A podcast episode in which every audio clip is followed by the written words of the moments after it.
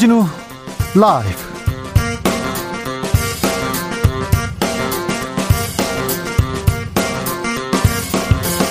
(2022년 5월 11일) 수요일입니다. 안녕하십니까. 주진우입니다.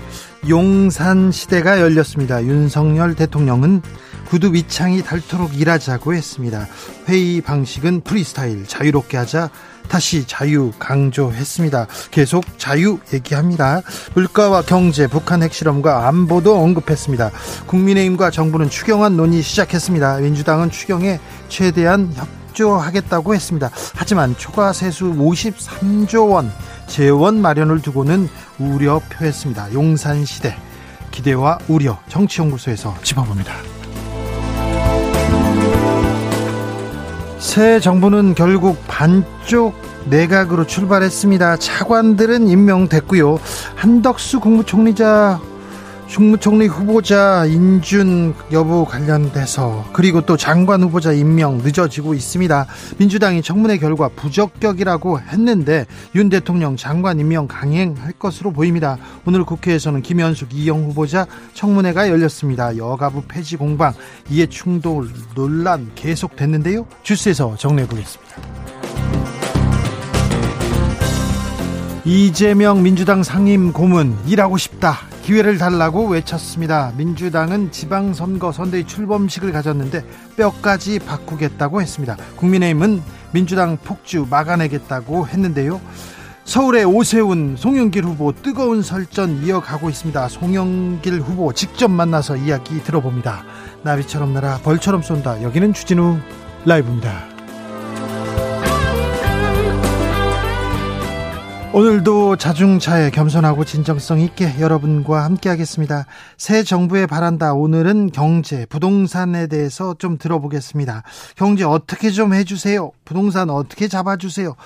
아, 얘기해 주시면 됩니다. 물가 오르고 있는데 물가 좀 잘 잡아주셨으면 한다. 이런 생각 합니다. 그리고 청년들 아, 내 집 마련 걱 걱정 그리고 또 직장 잡기 걱정 이런 부분에 대해서도 아, 새 정부 정책과 비전을 좀 주셨으면 합니다. 새 정부에게 바라는 경제 살리기 부동산 정책 이런 의견 보내주십시오. 샵 9730 짧은 문자 50원 긴 문자는 100원이고요. 콩으로 보내시면 무료입니다. 그럼 주진우 라이브 시작하겠습니다.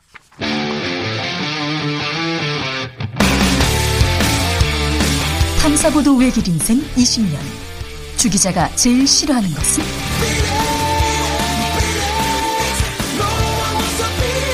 이 세상에서 비리와 부리가 사라지는 그날까지 오늘도 흔들림 없이 주진우 라이브와 함께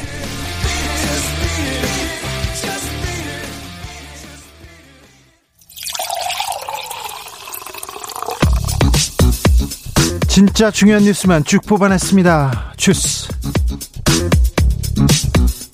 은지오 기업 시사인 김은지 기자 함께합니다. 안녕하세요. 네, 안녕하세요. 오늘 윤석열 대통령이 서울 서초구 자택에서 첫 출근을 했습니다. 개를 끌고 나와서 이렇게 또 인사를 하고요.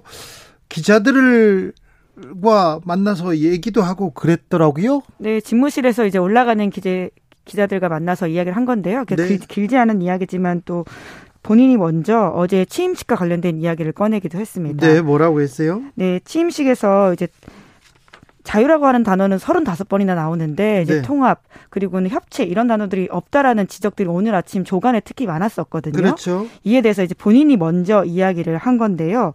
통합은 우리 정치 과정 자체가 국민 통합의 과정이다.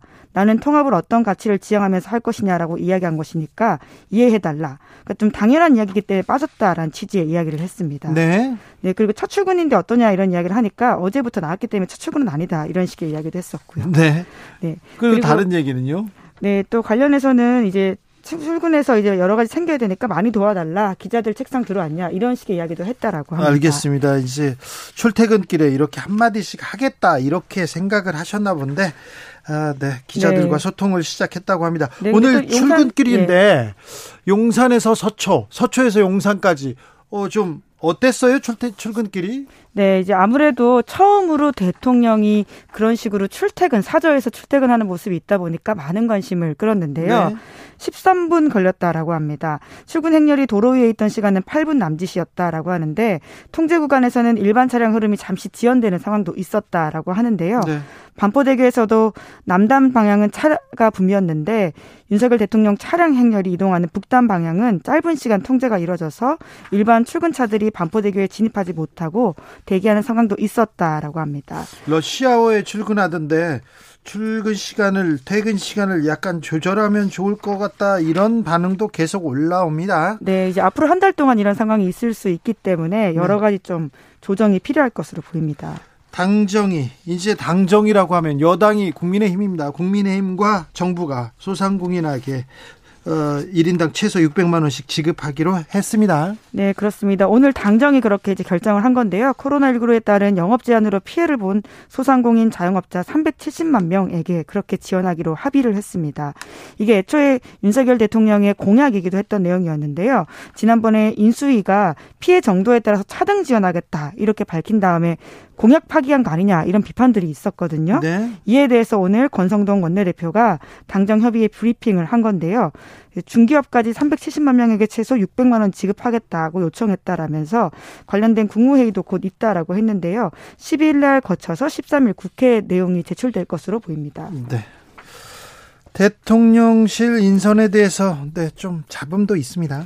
네, 이제 아무래도 대통령실은 인사청문회 과정을 거치지 않고 바로 이제 임명이 되기 때문에 어제 수석과 비서관들 임명했습니다. 끝났어요. 네, 지금 일하고 차관도 있어요. 그렇죠. 예. 예.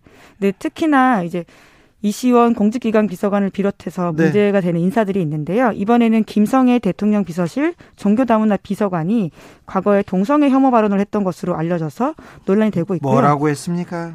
네, 그러니까 어, 본인이 우선 사과를 하긴 했는데요. 2019년 6월 달에 자신의 페이스북에다가 나는 동성애를 지지하지 않을 뿐 아니라 정신병의 일종으로 생각한다.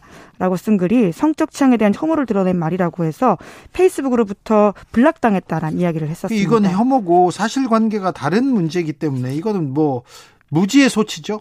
네, 이제 그래서 이런 거에 대한 지적이 많다 보니까 본인도 사과를 하긴 했는데요. 네, 사과했어요. 하지만 이런 단서를 달았습니다. 흡연자가 금연 치료를 받듯이 일정한 치료에 의해 바뀔 수 있다고 생각한다라고 하면서 여전히 차별적이고 혐오적인 발언을 한다라는 비판을 받고 있습니다. 사과를 잘못했으면 잘못했다고 하면 되는데 지금 단서를 달았는데 단서 또한 사실관계가 좀 다릅니다. 이건 이것도 혐오예요. 혐오. 네, 사실 차별금지법이 제정돼 있었다면 이러한 부분들에 대해서는 제재할 수 있는 것들이 있다는 생각이 들 정도로 문제가 되는 발언인 것 같긴 합니다. 이분 위안부 피해자 들한테 굉장히 가슴 아픈 얘기도 했습니다. 그 부분은 잠시 후에 제가 또 조금 다루겠습니다. 그거 말고도 또 김성회 비서관에 대한 논란 계속됩니다. 네, 이제 과거에 공금 횡령하다 적발돼서 벌금형을 선고받은 바 있다라고 뉴스타파가 보도를 했는데요. 네.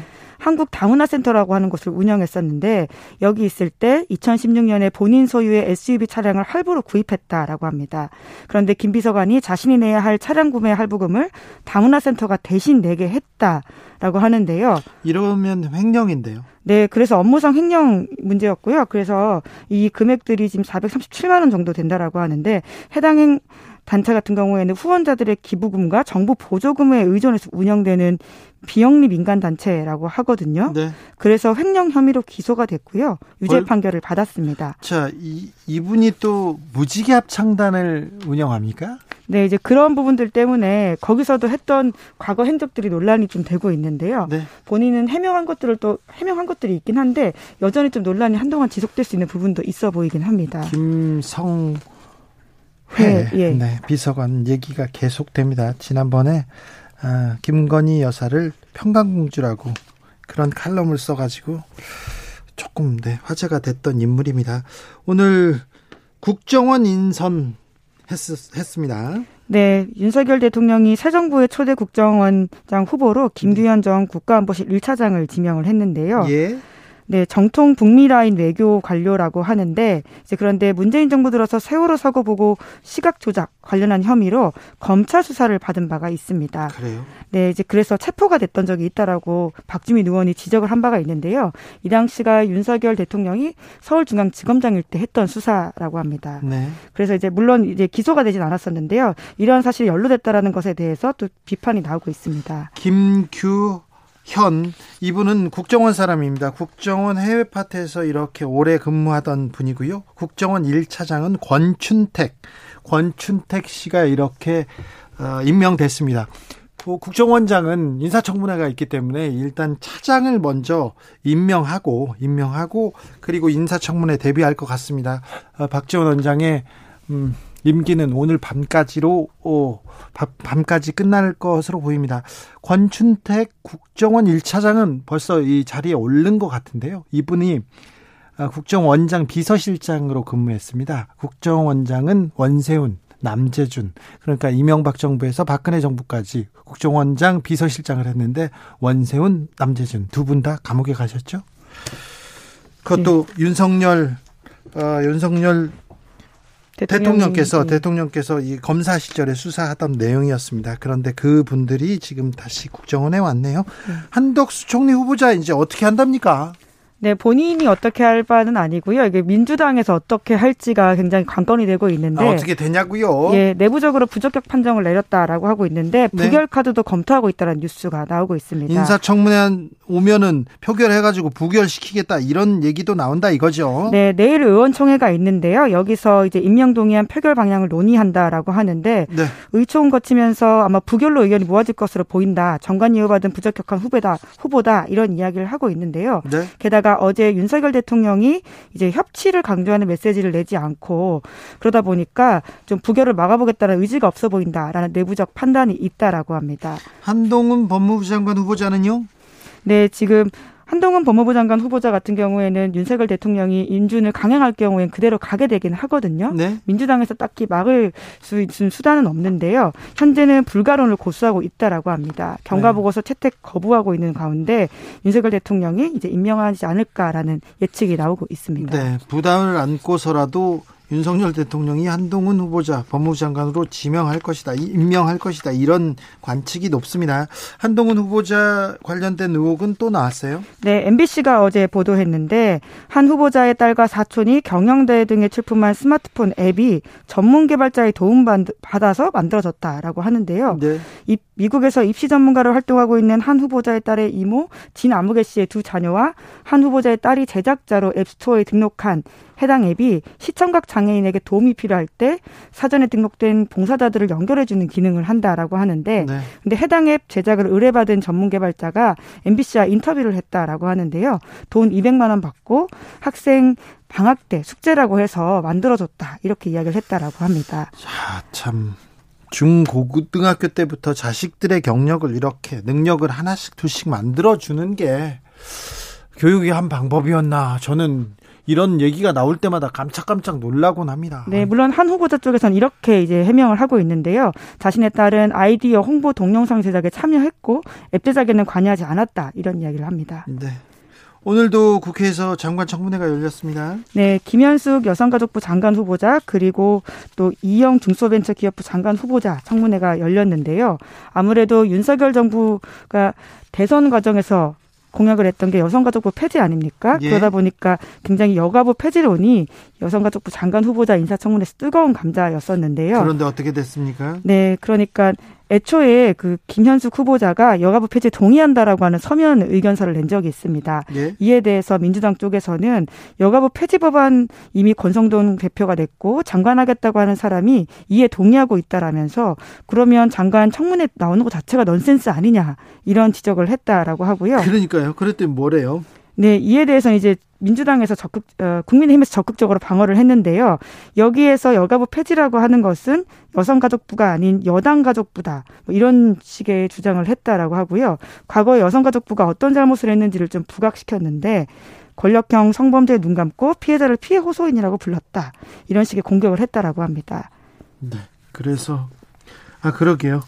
좀 어찌 보면 역사에 역사에 약간 조금 우스운 광경일 수도 있습니다. 여가부 폐지를 하겠다고 하고 대통령도 그렇고 주변 사람들도 다 폐지하겠다고 했는데 여성가족부 장관 후보자가 오늘 인사청문회를 받았습니다. 이영 중소벤처기업부 장관 후보자 청문회도 있었습니다. 네, 이해 충돌 논란이 집중적으로 테이블에 올라갔었는데요. 이 후보자가 창업해서 주식을 보유한 벤처기업이 이 후보자가 자문으로 있던 국책연구소에 연구 용역 수주하는 과정에서 문제가 있다 이런 지적들이 있었거든요. 조금 그러네요. 네, 그러니까 전형적인 이해 충돌이다라는 비판이 있었는데요. 물론 이 후보자도 적극적으로 해명했습니다. 관련해서 이제 시기가 좀 차이가 나기 때문에 어, 이 이것은 이해 충돌로 볼 수 없다라는 주장을 한 건데요. 본인이 자문위원 기간과 제품 수주 기간이 10년 정도 차이 난다. 이렇게 해명했습니다. 네. 그렇습니까? 그래서 풀렸어요? 네, 지금 계속 예, 청문회 하고 있는 상황인데요. 네. 계속 네. 공방만 오고 가고 있는 상황입니다. 뭐 아무튼 벤처기업을 운영했는데 또 이해충돌 의혹이 나왔군요. 보궐선거 라인업도 거의 확정됐습니다. 이제 거의 뭐 공천이 끝나가죠? 네, 가장 관심받는 지역구는 인천 계양 그리고 경기 성남의 분당인데요. 네. 이 지역 라인업을 보시면 이재명 민주당 3인 고문과 그리고 윤영선 국민의힘 후보가 붙게 되고요. 네, 그리고 그, 그래서 국민의힘에서는 이 지역에 어, 이준석, 윤희석, 윤희숙 이런 분들 이름 나왔는데 결국은 윤영선 후보로 결정됐어요. 네, 이준석 대표 이름이 나온 건 아니고요. 윤희숙 의원이 본인이 좀 나가고 싶다라는 의견을 아주 공개적으로 말한 바가 있는데 네. 결과적으로 다음 선거에서까지 나갈 사람이 필요하다. 이준석 대표가 그런 이야기를 하면서 네. 예, 공천에서 배제가 됐는데요. 그래서 본인은 그런 아쉬움을 밝히면서 무운을 빈다라고 하는 이준석 대표의 말을 대갚아서 전해주기도 했습니다. 반사 이런 거로 약간 그렇게 보이는 지점들이 있죠. 네, 좀 예. 기분이 상했나요? 그렇게 보이는 지점이 있어 보입니다. 네. 예. 아무튼 일각에서는 이준석이 나가야 된다 이렇게 얘기했는데 결국은 뭐 다른 인물로 이렇게 됐습니다. 그리고 어, 개항을 관련해서는 계속 얘기가 나오는데 이거는 잠시 후에 저희가 또 살펴보겠습니다. 대구 수성을에서는 유영아 그리고 네. 김재원 후보가 다 탈락했죠. 예. 네. 그리고 이인선 후보가 후보 자리를 꿰찼는데요. 대구에서는 경선이 사실상 본선이기 때문에 네. 아마 이 후보가 당선될 것으로 보입니다. 그럼 유영아 후보는 어떻게 되는 거예요? 대구시장도 대구시장을 대구 시장으로 갔다가 안 되니까 국회의원으로 갔다가 또 이것도 안 됐네. 네, 뭐 박근혜 대통령 전 대통령 가까이서 항상 보좌하고 있다 이런 자기 역할을 강조하고 있기 때문에 계속 그 옆에서 자기 어, 역할을 찾지 않을까 싶긴 합니다. 어제도 박 전 대통령 모시고 왔던데 취임식에 왔었죠. 네, 예. 기분 많이 상할 것 같은데요. 네, 뭐 여러모로 또 이제 박심이 어떻게 이번 선거에서 발휘되냐 이런 것들이 관전 포인트 중 하나였는데 네. 생각보다 미풍으로 가버렸다라는 것도 있, 있어 보입니다. 외고 외고생을 공저자로 참여시켰다는 또 교수가 있습니다. 이분이 이런 부분에 대해서 굉장히 비판하던 분인데요. 네, 서문 교수가 당사자인데요. 경향신문이 그렇게 보도했습니다. 그러니까 아무래도 이제 최근에 한동훈 법무부 장관 후보자 딸 사례로 이런 상황에 대한 관심들이 다시 높아지고 있는데요. 서민 교수가 과거 지인의 자녀를 논문 저자로 참여시켰다 이런 보도가 있습니다. 이 관련해서 조국 전 장관을 굉장히 비판하셨는데 이분이. 네, 이제 본인은 이렇게 이야기하고 있는데요.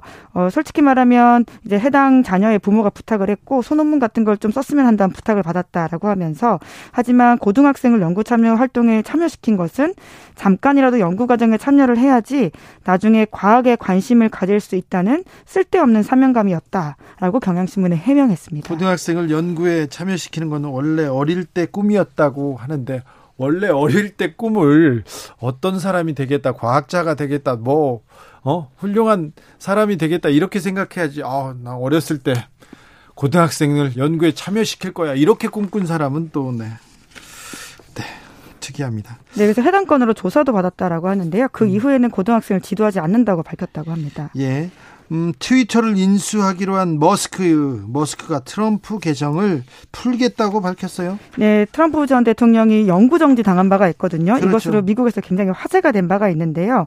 트위터를 인수하기로 한 테슬라의 최고 경영자 일론 머스크가 이걸 복구시키겠다라고 말해서 지금 미국 사회에서 뜨거운 감자로 해당 사건이 올라가고 있습니다. 트럼프 전 대통령 트위터 정치 굉장히 좀 능했었는데. 네, 이제 하지만 또 분열의 정치를 일으킨다. 그리고 가짜 뉴스를 퍼뜨린다. 이런 그렇죠. 부분들이 있었기 때문에 그렇죠. 네. 트위터의 어떤 전략적 결정이 있었는데 이걸 다시 역진하겠다라는 지점이 있어서 아주 뜨거운 감자로 부상하고 있습니다. 의사당 난입 사건 이 트럼프의 그 트위터가 굉장히 큰 역할을 했지 않습니까? 네, 그렇죠. 네. 그런데 일론 머스크는 일단 풀겠다고 이렇게 합니다. 또 트위터 정치는 어떻게 또 발전할지 그것도 주목해 볼 사안입니다. 311 구우님께서 물가 경제 잡는 것 중요하겠죠. 그보다 국민들 마음을 잡아서 통합해 주십시오. 국민 통합 중요하죠. 중요합니다. 3654님 재건축 재개발로 현재 없어진 주택수는 얼마인지 감안해서 허가해 달라고 허가해야 할 거라고 생각합니다. 재건축 재개발에 대한 기대가 좀 큰 것도 같습니다. 조혜숙 님께서는 집 두 채 세 채 있는 분들 세금 깎아 주시기 전에 서민들 밥상 물가 좀 잡아주세요. 밥을 먹어야 돈도 벌고 세금도 냅니다. 이렇게 얘기했는데 그렇죠. 네, 맞아요. 물가를 잡는 게 1번 숙제가 되지 돼야 되는 거 아닌가 이런 생각합니다. 3123님 청년 신혼부부 부동산 정책에 비해서 허리에 해당하는 4, 50대 부동산 정책 부족합니다. 40대, 50대 서민층 어, 부동산 정책도 제시해 줬으면 좋겠습니다. 네. 아, 서민들이 조금 소외감을 느낀다는 것도 좀 알아주셨으면 좋겠어요. 주스 시사인의 김은지 기자 함께 했습니다. 감사합니다. 네, 감사합니다. 교통정보센터 다녀올까요? 김한나 씨.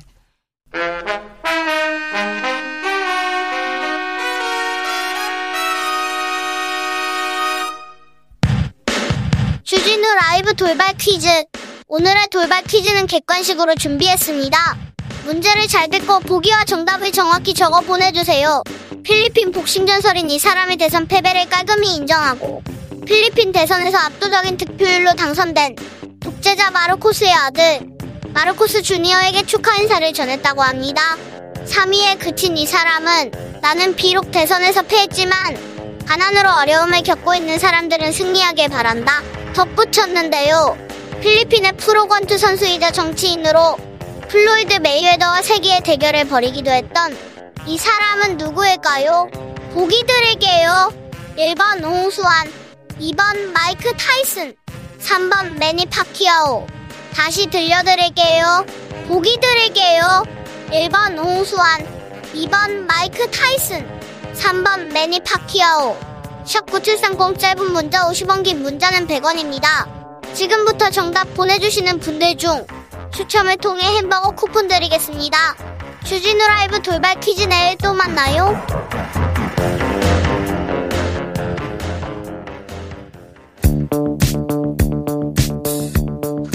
대한민국 정치의 새로운 100년을 준비한다. 21세기형 국회 싱크탱크 정치연구소 천엔장. 국민의힘에 보내는 특급 쪽집게 정치 컨설팅입니다. 아, 먼저 정치는 삶이다. 엑스파일이다. 장성철 대구 가톨릭대 특임 교수 어서 오세요. 네, 안녕하세요. 장성철입니다. 정치는 엑스파일이죠. 네. 정치는 감동이다. 정치는 자유다. 국민의힘 순천갑 당협위원장 천하람 변호사 어서 오세요. 예, 순천의 천하람입니다. 네. 천회장 드디어 두 분 만나셨습니다. 네. 자, 국민의힘 어, 정치 컨설턴트로 누가 가장 적합한가? 누가 이렇게 어, 심도 있게 또 양심에 따라서 제대로 전국을 찔러줄까 했는데 두 분이 꼽혔습니다. 네, 잘좀 부탁드리겠습니다. 아유, 심상치가 않아요, 근데. 네. 왜요? 섭외한 게 심상치가 않은 것 같아요. 둘이 좋아 지금. 천엔장. 아니, 저 네. 저를 당해서 더 미움받게 하려고 일부러 아니요, 아니요. 예, 쓴 말은 계속 해야 돼요. 네. 쓴 말은. 네. 알겠습니다. 지금 자 새 정부 윤석열 윤석열 정부 출범했습니다. 그래서 새 바람, 새 기운이 지금 두 분한테도 이렇게 오고 있습니까? 저는 뭐 전혀 아직 느끼지는 못하고 있는데 어, 가는 방송마다 네. 자리를 좀 바꿔주셨더라고요. 어, 아 그렇지. 여당 자리, 야당 자리 그래. 먼저 부르고. 예, 뭐그 정도. 네. 저는 뭐 살아있는 것만 해도 다행으로 생각해라. 지금? 그런 얘기를 그렇죠. 많이 하고 네. 있어요. 아, 그래요? 천 변호사도 저한테 그런 얘기 많이 하고. 네. 맞아요. 사실은 어제 뭐 국회의사당 지하에 이제 뭐 드럼통 같은 데 들어가 있으셔도 전혀 아유, 이상하지 않은. 드럼통이라뇨. 네.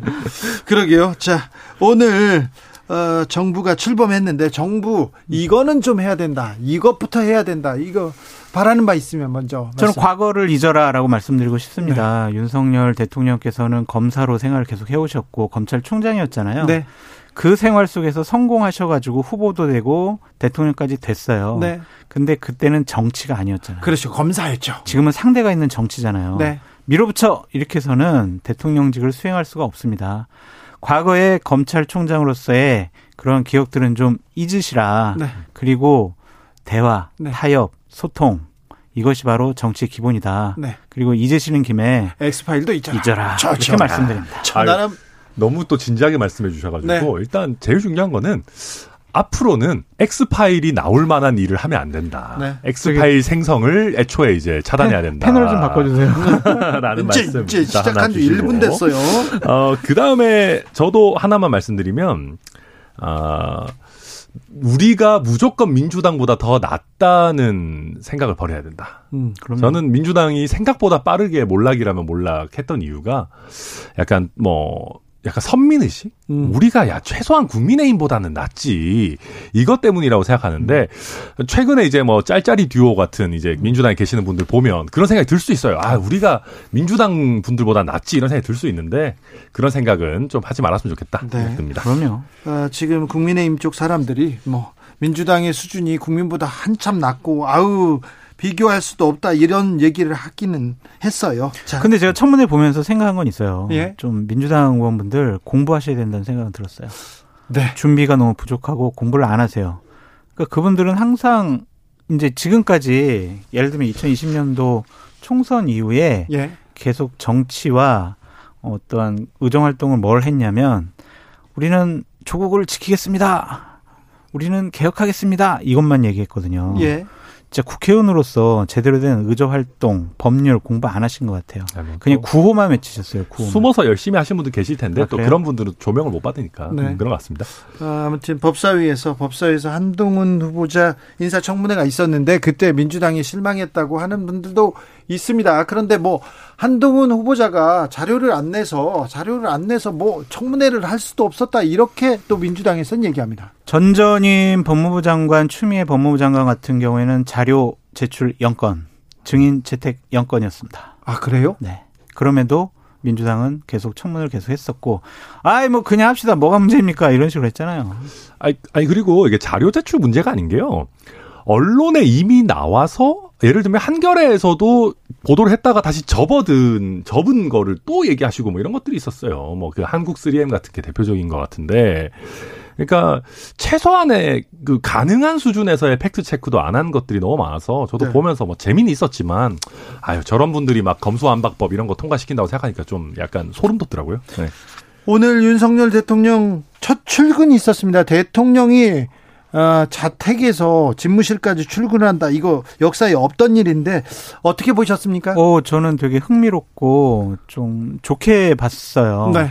김건희 여사가 이제 반려견을 네. 데리고 나와서 배웅까지 하고 예. 그 반려견이 아빠 가지 마 나도 같이 갈래 하면서 승용차에 같이 타고 아빠 가지 모습. 말라고 그랬어?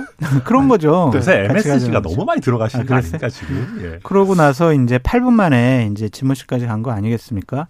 처음 보는 모습이었다. 그래서 참 이게 국민과 소통하는 대통령의 첫 출발치고는 괜찮았다. 왜냐하면 집무실 1층에 기자들이 기자들하고 또. 얘기하고. 네, 기자들과 이렇게 소통하는 모습. 이건 처음 보는 일이거든요. 예. 과거 정권에 정말 이런 적이 없었습니다.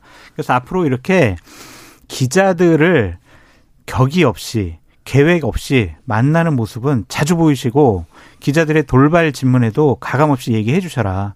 그게 새로운 시대의 대통령에 대한 국민적 기대다라고 말씀드립니다. 그게 꼭 도움이 될까요? 본인한테는 있는데 본인한테는 도움이 안 되더라도 기자들과 국민들은 상당히 궁금해하는 것들을 가감 없이 물어볼 수 있잖아요. 네, 아 저도 저는 일단 출퇴근이 저는 6.1 지방선거의 최고의 악재가 될 수도 있지 않을까 걱정을 많이 했어요. 음. 어, 진짜로 막 차 막히고, 막, 거기서 막 직장 늦고, 막 학교 가야 되는 학생 울고, 막 이러면은, 야, 이거 진짜 어떡하나. 근데 예. 대통령은 빨리 가는데 다른 사람들은 그러니까요. 기다리잖아요. 아니, 그래서 저도 이게 큰 문제가 생기면 어떡하나 했는데, 다행히 오늘 보도를 보니까 기자들도 이걸 계속 주시를 했나 봐요. 네. 원래 이제 뭐 내비게이션에 찍어봤던 시간과 별로 차이가 없었다라는 네. 것도 나오고 이제 전체 대통령 이 걸린 시간은 뭐 8분 뭐 10몇 분 이렇게 나오는데 각 구간 구간별로 교통 통제가 이루어진 거는 보통 뭐 1분 남짓 네. 구간별로는 그렇다 보니까 전체 교통 흐름에 크게 문제를 주지는 않았다라고 나와서 저는 굉장히 다행이라고 생각하고요. 경찰도 또 경호실도 굉장히 신경을 쓴것 아, 같아요. 아, 그렇게 그렇죠. 해야죠. 네. 국민들에게 불편 주면 안 돼요. 아, 그리고 더 중요한 거는 방금 장 교수님 잘 지적하셨는데 두 가지죠.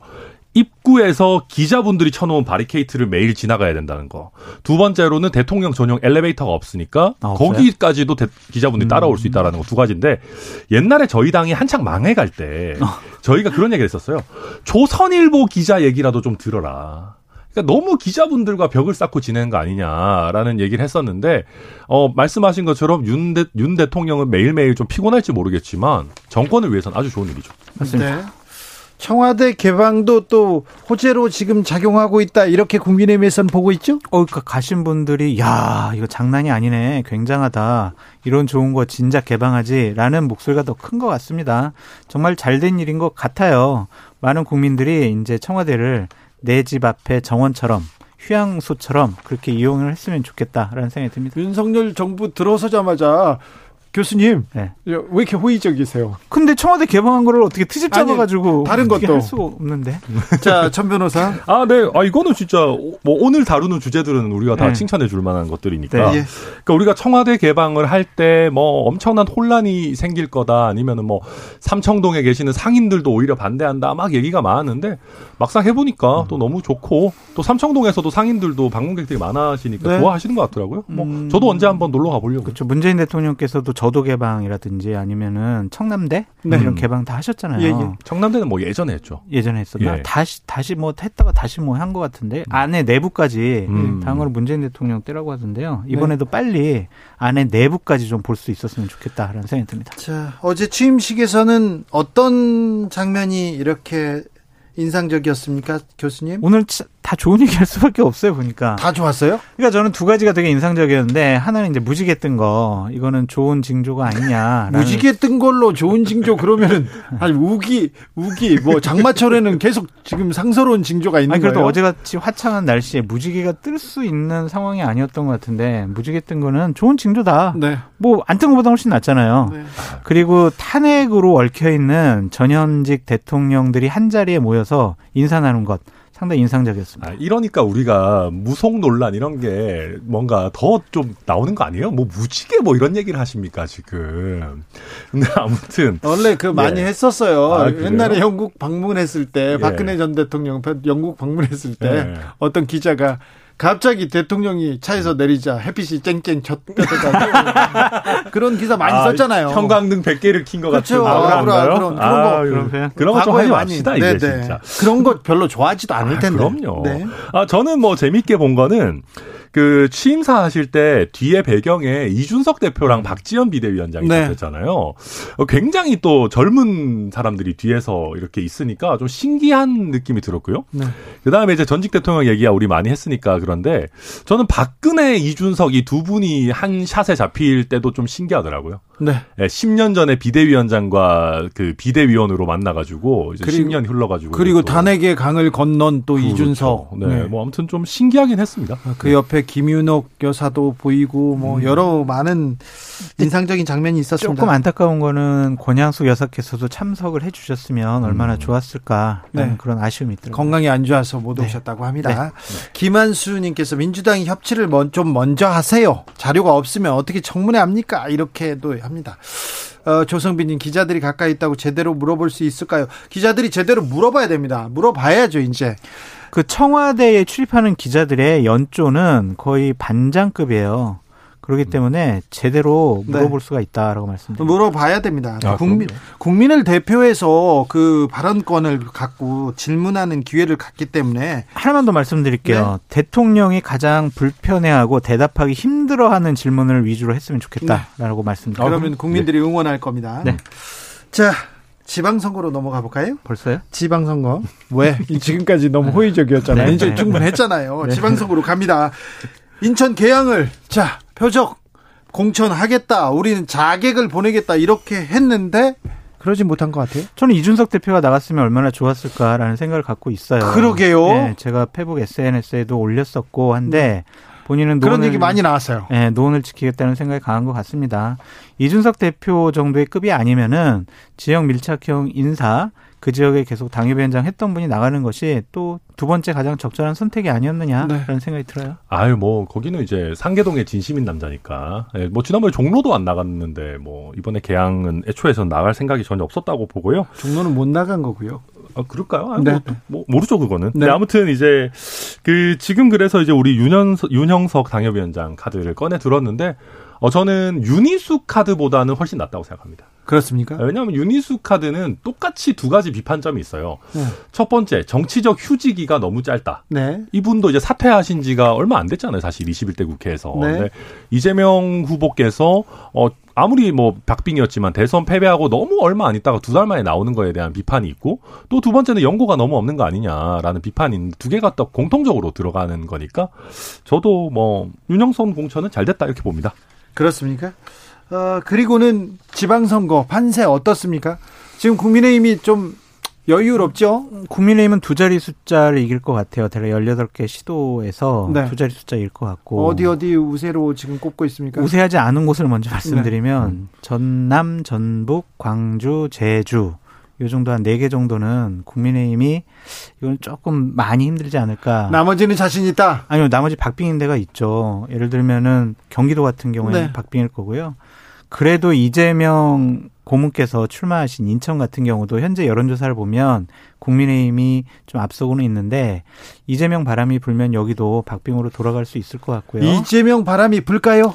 불 수가 있겠죠. 왜냐하면은 전국 단위 선거가 아니긴 하지만 이분은 이제 대통령급의 인물이잖아요. 그렇죠. 그런 분이 우리 지역에 출마했다는 것 자체만으로도 그 지역에 있는 민주당 지지층들을 상당한 수준으로 결집할 수밖에 없어요. 예. 그리고 좀 호의적인 중도층 같은 경우도 좀 안쓰럽고 동정심도 있어서 네. 나와서 선택할 수 있다라는 좀 생각이 들고요.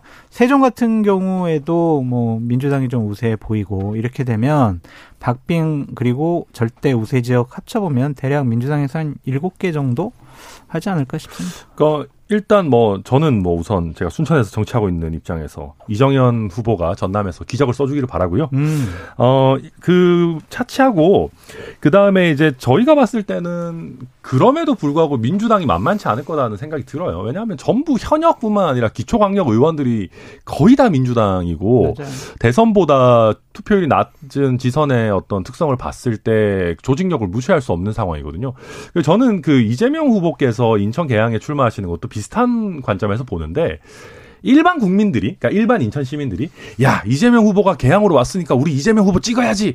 저는 이런 사람 별로 없을 거라고 생각해요. 근데 민주당 인천 시당은 엄청 긴장할 겁니다. 음. 왜냐하면 이번에 인천을 내주게 되면 뭐 어마어마하게 당 입장에서 타격이 크게 되는 거니까. 이재명 후보도 타격 있죠. 예, 그래서 그런 긴장감들이 저는 막판의 변수가 될 수도 있지 않을까. 그래서 국민의힘도 긴장을 풀면 안 된다. 그런 생각입니다.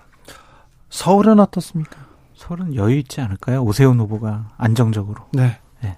그러니까 송영길 후보가 너무 후보 과정 중에서 상처를 많이 받았어요. 20일 동안 완전 난탈당한 거죠. 컷오프 하네, 안 하네, 경선 하네, 안 하네, 뭐 출마 시키네, 안, 하- 안 시키네, 뭐 다른 개파에서는 왜 송영길 왜 나가만 너무 상처를 많이 받아가지고 아, 본선 뛰기 네. 전에 체력을 다 소진했습니다. 아, 저는 그래요? 그 중에 백미는 음. 송영길 후보께서 본인 입으로 어차피 누가 나와도 오세훈은 못 이긴다 그랬잖아요. 그러니까, 아, 물론 그게 이제 본인의 그 의도의 순수성을 부각시키기 위한 말씀이긴 했지만, 아니, 본인 입으로도 오세훈 못 이긴다고 하셨으니까, 뭐. 하여튼 뭐 제일 그렇게 되겠죠. 제일 관심 있는 지역은 경기도 그리고 충남 충 충북 네. 요 정도 같아요. 여기 충남 충북도 계속 여론조사 때마다 엇갈리더라고요. 봐야 될 것 같아요. 경기도 경기도 박빙입니다. 박빙이죠. 박빙이죠. 누가 이긴다고 장담 못 합니다. 못해요. 네. 그러니까 이 경기도 선거가 상당히 중요한 게 뭐냐면 경기도 시장 경기도 오지사가 누가 되느냐에 따라서 경기도의 지방자치단체의 단체장 그리고 거기에 시의원들 와 이분들이 완전 초미의 지금 관심사예요. 또 어떻게 될지 네. 그러니까 이런 부분 같이 지켜봐야 될 것 같은데 근데 아무튼 국민의힘은 굉장히 여유롭습니다. 왜요? 아, 근데, 아니, 뭐, 안 경기에. 관해서는 저희가 전혀 네. 여유롭지 않고요. 그러니까, 어, 뭐, 당에서 어떤 하나로 뭐가 성공이다. 그러니까 뭐가 우리 지방선거 승리다라고 정해놓지는 않았지만, 대체적인 생각들이 그런 것 같아요. 한 아홉 개 이상 이기고, 어, 그리고 그 아홉 개 중에 경기가 포함돼 있으면 대박이다. 그리고 만약에 우리가 서울, 경기, 인천을 다 싹쓸이 한다면 이거는 진짜 초대박이다라고 정도로 뭐 보고 있는 것 같아요. 그러면은 네. 이재명 후보 같은 경우에는 8월달 전당대회에 출마하는 것까지도 상당히 위태로울 수가 있어요. 본인이 기본적으로 인천에 나가고 전국 단위 선거의 선대위원장을 하시잖아요. 그러면서 과반수 이상의 우리가 승리를 얻어오겠다라고 본인이 공언을 하셨어요. 그런데 경기도지사였는데 경기도죠. 인천 출마했는데 인천 저. 이렇게 되면은 정치인 기반이 완전히 흔들려 버리거든요. 그러면은 상당히 위태로운 처지로 전환된다. 네. 근데 뭐 워낙 또 그 대선 주자급 인지도를 가진 분이- 분이시니까 한 1, 2년 쉬셔도 괜찮죠. 뭐. 또 쉬어요? 예. 쉬지는 않을 것 같습니다. 네, 쉬지는 않을 전당대 것 8월 달에 무조건 나오시겠죠. 8월 달 전당대회가 그렇다고 해서 큰 변수가 있으리라고 생각 되지도 않습니다. 윤석열 정부 좀 이, 저, 이야기 이어가겠습니다. 지금 일단 인사청문회고 총리 그리고 장관 후보자들 임명해야 되는데 어찌 돼가고 있습니까? 일단 기본적으로 좋든 싫든 거대 야당 민주당하고 얘기를 좀 더 해야 될 거 아닙니까? 당연히 얘기를 해야죠. 음. 그것이 바로 협치고 소통이고 통합이라고 좀 생각이 듭니다.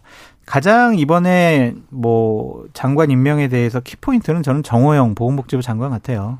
그러니까 자진 사퇴 시키든 지명 처리를 하든 이게부터 풀려야 아이 좀 총리 좀 인준 좀 해주세요 라든지 아니면 아예 한동훈까지는 우리가 어쩔 수 없이 임명해야 되니까 정호영에서 우리 협상합시다 이렇게 해야 되는데 저는 이랬으면 좋겠어요. 윤석열 대통령의 가장 큰 장점이 뭐냐면 사람들과 같이 식사를 하면서 반주라도 한잔 하면은요 인간적인 매력을 확 발산할 수 있거든요.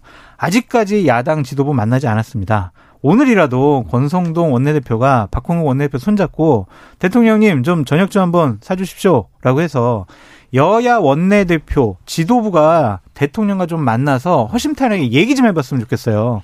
그러면은 민주당도 국정에 발목을 잡는다라는 프레임으로부터 벗어날 수 있는 좋은 명분을 가질 수 있다. 맞아요. 그리고 그렇게 만나가지고 서로 웃는 거 가지고 너무 비난 안 했으면 좋겠어요. 윤호중.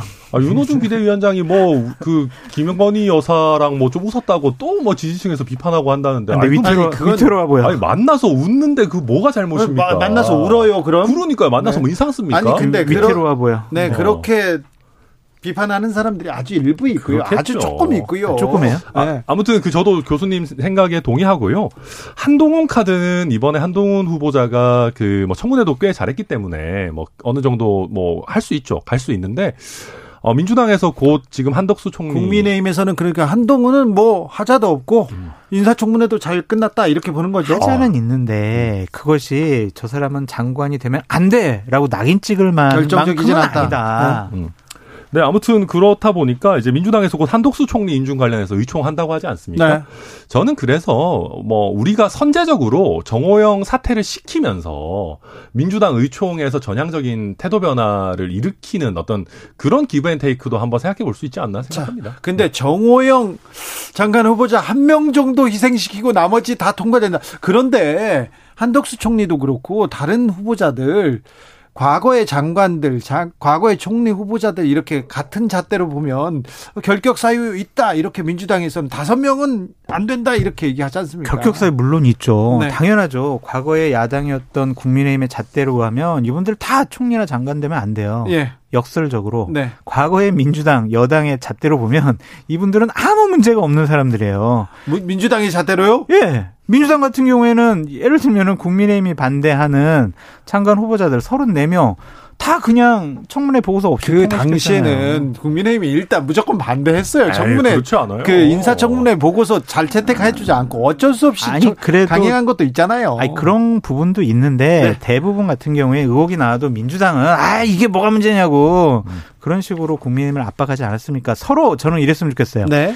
입장 바꿔 생각을 해봐라라고 네. 말씀드립니다. 정확한 말씀입니다. 그래서 한 명 정도 정호영 후보자 말고는 다른 분은 괜찮다고요? 그러니까 주행커님 예를 들면 이럴 수가 있어요. 이게 2기 정부 출범이라든지 아니면 네. 3기 정부 출범이라든지 이런 거면은 몇 명의 낙마자가 더 나올 수가 있는데 지금은 첫 출범하는 그러한 총리랑 장관 후보자들이잖아요. 네. 잘못하면 지방선거 전에 자꾸 이렇게 문제 삼고 우리 안 해줄 거야 이런 식으로 하면 발목 잡기 프레임 때문에 민주당 지방선거 때만 어렵습니다.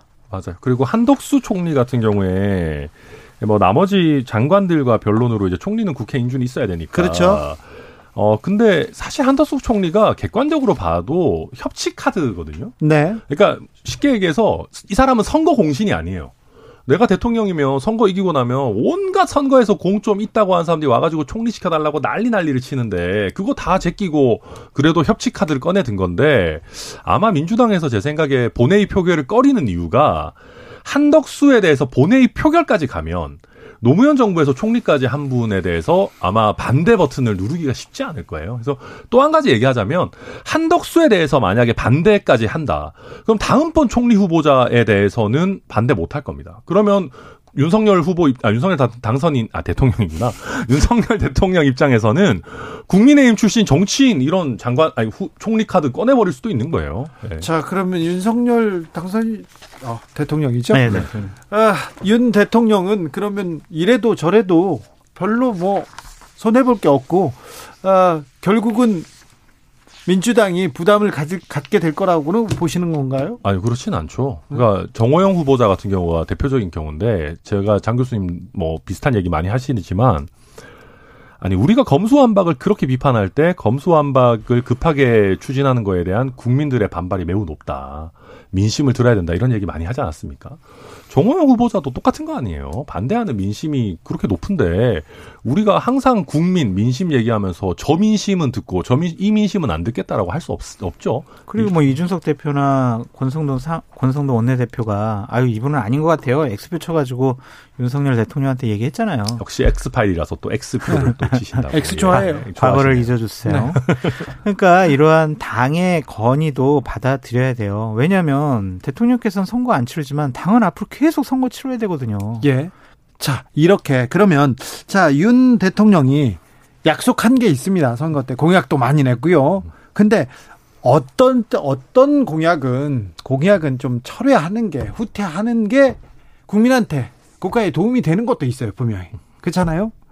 그게 후퇴가 그 결국 실패가 아니고 어찌 보면 그게 능력이고 유연함을 보여주는 것도 있는데 자, 그러면 어떤 공약, 어떤 약속은 조금 지키지 말아라. 그런 것도 있지 않습니까? 저는 재정이 많이 들어가는 약속들은 조금 국민들께 자세하게 설명을 드려서 설명이 먼저죠. 한꺼번에 뭐 약속을 파기하지 않으셔도 좀 시일에 걸쳐서 우리가 좀 장기적으로 하겠다라고 솔직한 고백이 필요하다라는 생각이 들어요. 예를 들면 110대 과제 같은 경우에 그냥 시민단체에서 분석을 해보니까 5년 동안 209조가 더 들어간다라고 하잖아요. 이거는 되게 제한적으로 잡은 거거든요. 축소해서 잡은 거기 때문에 얼마가 더 들어갈지 몰라요.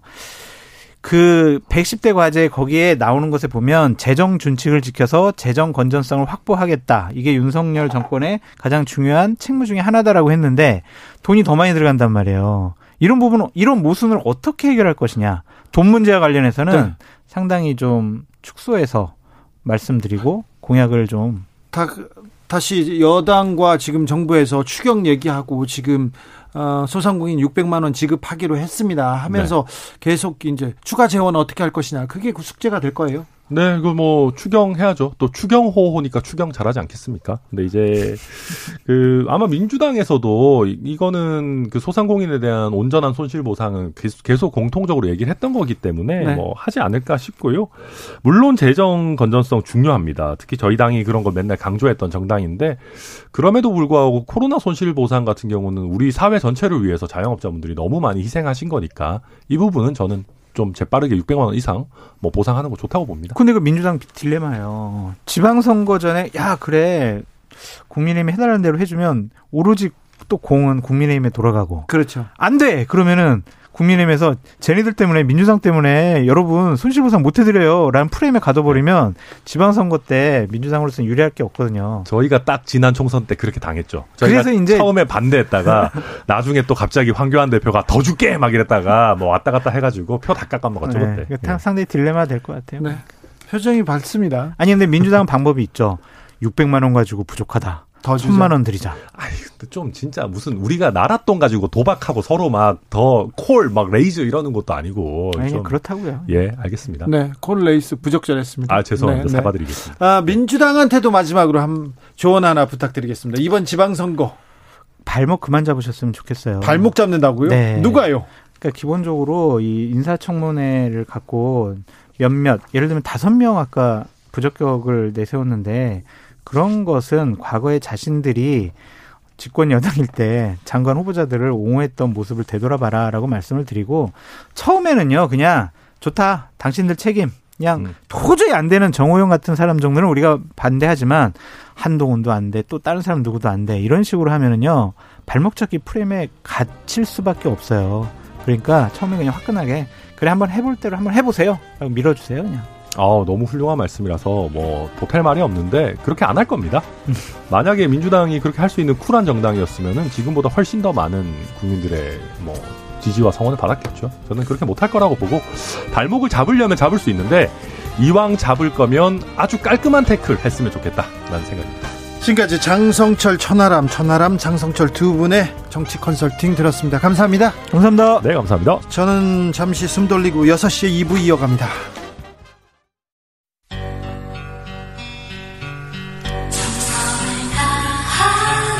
정성을 다하는 국민의 방송 KBS 주진우 라이브 그냥 그렇다고요. To the Batmobile. Wave of super energy.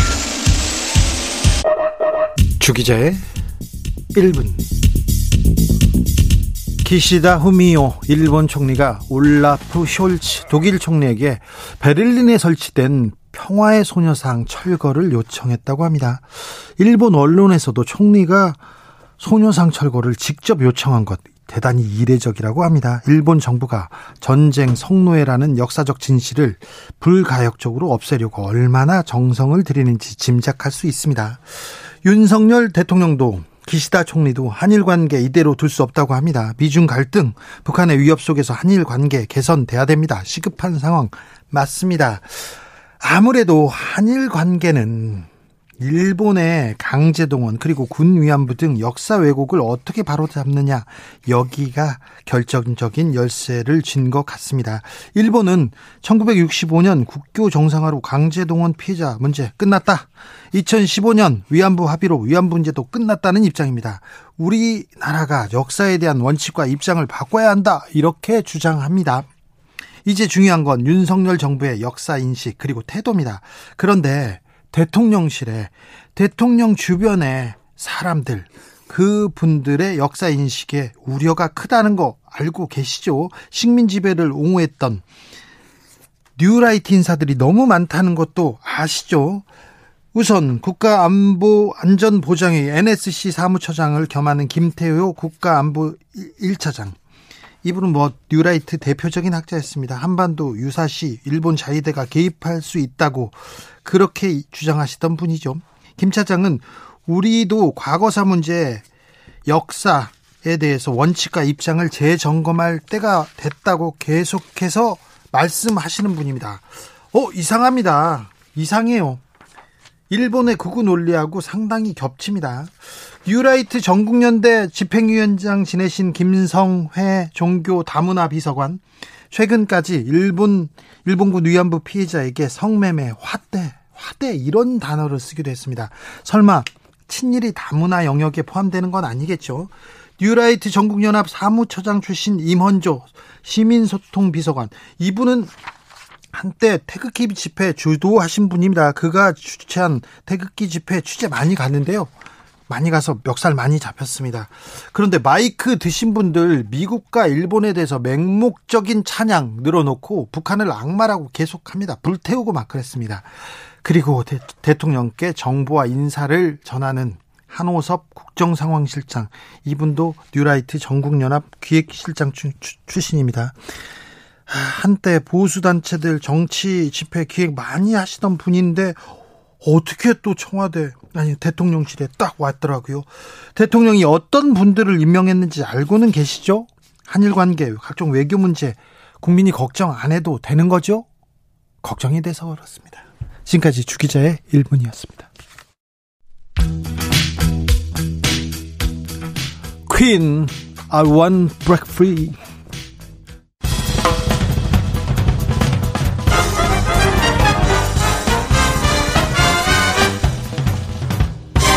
훅 인터뷰. 모두를 위한 모두를 향한 모두의 궁금증 흑 인터뷰 6일 지방선거 20일 앞으로 다가왔습니다. 격전지 탐방 오늘은 서울로 갑니다. 오세훈 국민의힘 후보는 4선에 도전합니다. 이에 맞서는 더불어민주당은 대표 출신 송영기를 냈습니다. 송, 송영기는 민심 마그마가 끓고 있다는데 잘 모르겠습니다. 서울시장에 도전하는 송영길의 각오, 비전 들어보겠습니다. 어서 오세요. 네, 안녕하십니까? 네. 자, 마그마가 끓고 있습니까? 민심은 끓고 있습니까? 저는 민심의 흐름이 조금씩 느껴집니다. 예. 그리고 이제 교통이 오늘부터 막히기 시작하는데 네.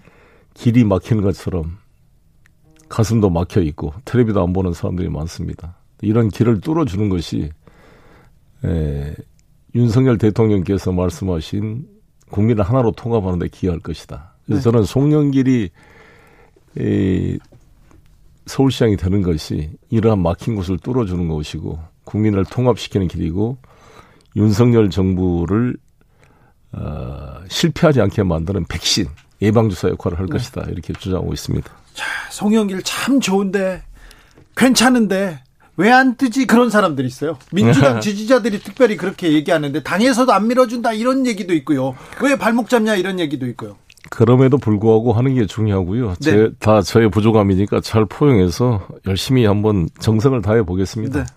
박지원 위원장한테도 좀 정성을 다해, 다하셔야 되겠어요. 예, 박지원 위원장 좋아졌고요. 저 네. 선대위원장 맡아주기로 했어요. 박지원 위원장이요? 네. 네. 송영길 그래요? 네. 알겠습니다. 박지원 위원장이 자 뒤집기 보관 있습니까? 자 오세훈 네. 만만치 않습니다. 4선에 도전하고 오세훈 뭐 시장 현직이고요. 네. 네. 송영길 이깁니까? 네, 잘, 뭐, 최선을 다하겠습니다. 저는 서울 시민을 믿습니다. 서울 시민은요? 네. 서울 시민의 그 어떤 지성과 네. 그분들의 그 어, 애국심과 이걸 믿기 때문에 저는 겉멋만 더이는 시장이냐, 실제 실속이는 일꾼이냐를 판별할 거라고 보여집니다. 네. 송영길은 실패한 시장이었다. 그리고 지역 연고도 없다. 이렇게 얘기하던데요. 오세훈 시장은? 지역 용어까지 말씀했어요? 네. 근데 그건 오세훈 시장답지가 않는 건데 우리가 글로벌 도시 서울을 지향하는 거 아닙니까? 예. 그리고 서울, 인천, 경기는 하나의 megalocity, 메가시티잖아요. 네. 오세훈 시장님이 가장 강조한 게 메가시티거든요. 그 비전을 이야기하고 계신데 네. 인천은 메가시티 중에 바로 서울과 같은 게 있잖아요. 대부분 직장이 인천에 사시는 분도 서울에 있고 예. 나도 직장이 서울이고 아, 그렇죠. 제 아내는 서울 토박이고 네. 직장 나 서울에 아들 계속 있어요. 아들 딸 다 서울에서 대학 나왔고 저도 서울에 대학 나왔고 네. 서대문 구치소에 있었고 네. 학생운동 때 그리고 사법시험 합격해서 지금 윤석열 대통령이 살고 계시는 아크로비스 앞에 거기가 사법연수원이었습니다. 예. 우리가 서초고등학교라고 그랬죠. 네. 그런 걸 떠나서 나는 그런 논리는 오세훈 시장에 맞지 않는 것이다. 글로벌 도시 서울은 대한민국입니다. 전 네. 세계를 쌓아내야 되는데 영김 국회의원이 인천 출신이거든요. 네. 캘리포니아 지금 연방 하원의원입니다. 네네. 인천에서 태어나서 초등학교 다니다가 이민 가서 캘리포니아에서 연방 하원의원이 됐어요. 예.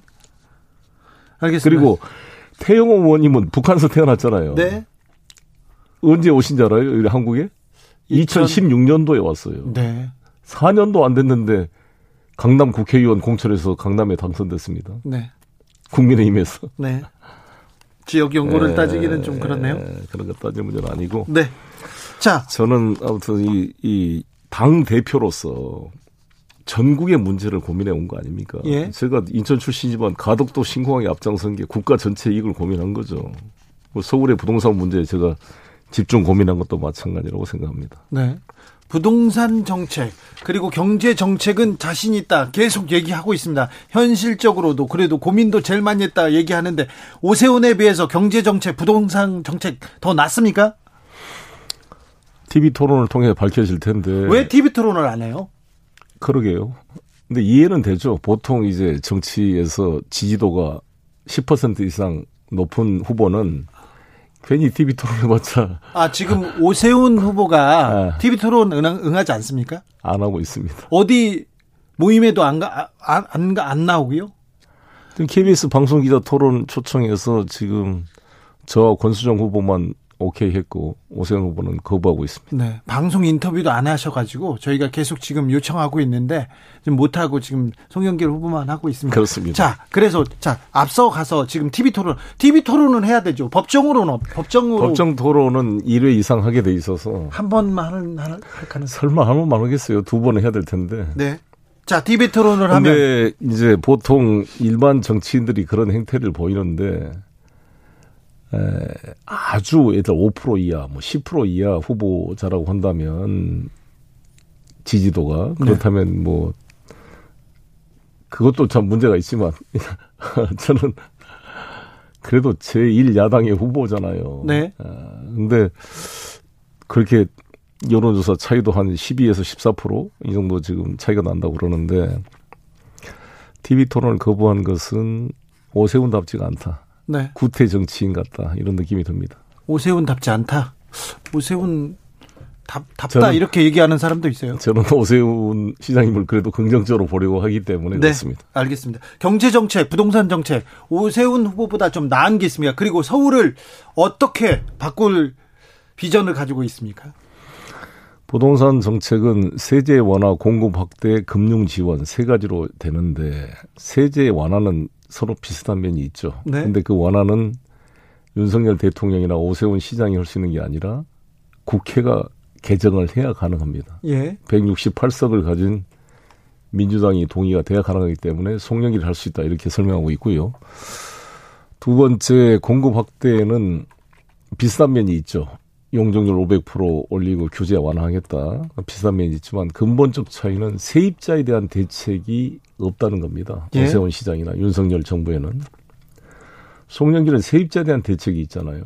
용산 사건이 왜 발생했는지 아시죠? 네. 레아 호프집이라는 데 아마 6억인가 7억인가 그 어머니 아버지 이충현 씨 가족이 돈을 다 투입해서 인테리어 공사를 해서 레아 호프집을 만들어 장사를 잘하고 있었습니다. 네. 근데 재개발 한다고 3개월 영업 보상 주고 나가라 그런 겁니다. 네.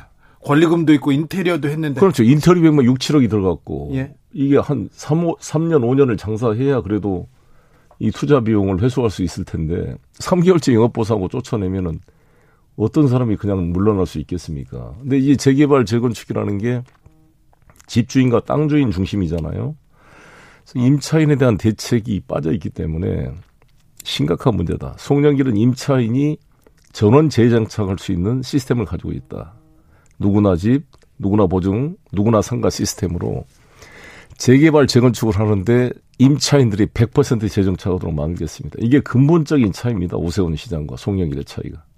예를 들어서 세운 상가를 지금 오세훈 시장께서 싹 밀어버리고 녹지축을 만들겠다 하고 있잖아요. 예. 박정희 시대 때 세계 우인이 모였다 그래서 세운 상가입니다. 그게.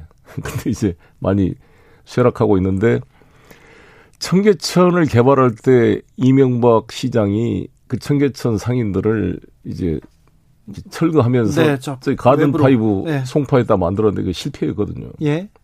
이것도 마찬가지입니다. 제가 쭉 세운상가 상인들하고 간담회를 해봤더니 이 생태계가 깨지면 다른 데로 가기가 어려워요. 네. 어, 근데 뭐 영구 임대상가 일부 그러지만 상당수가 배제돼 있습니다. 그래서 저는 오세훈 시장이 한 번도 이분들하고 간담회를 안 했더라고요. 네. 그래요? 어, 서울 전문가라 그러면서. 네. 그리고 저는 오자마자 동자동에 서울역 그 뒤쪽에 있죠. 네. 아, 앞 맞은편 옛날 대우 건물 뒤쪽에 쪽방촌을 가서 쑥 쪽방촌 사람들 만나봤는데 거기도 한 번도 안 오셨다 그러대. 자, 오세훈의 서울시, 오세훈의 서울시 정책들 어떻게 보고 계십니까?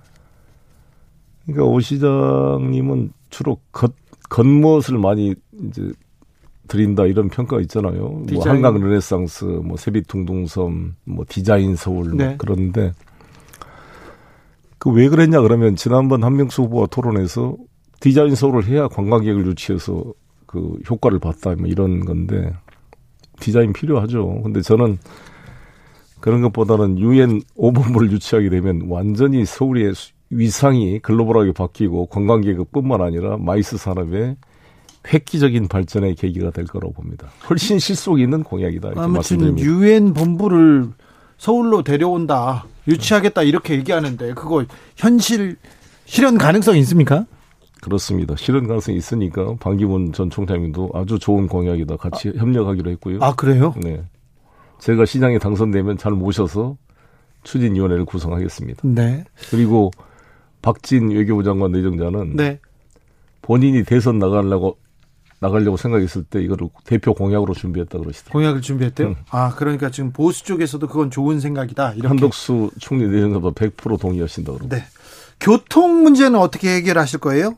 용산 대통령 집무실 용산 이전하고 그 이후에 용산 주변의 개발은 어떻게 될 건지 또 교통 문제 어떻게 될 건지 걱정하는 사람들이 좀 있습니다.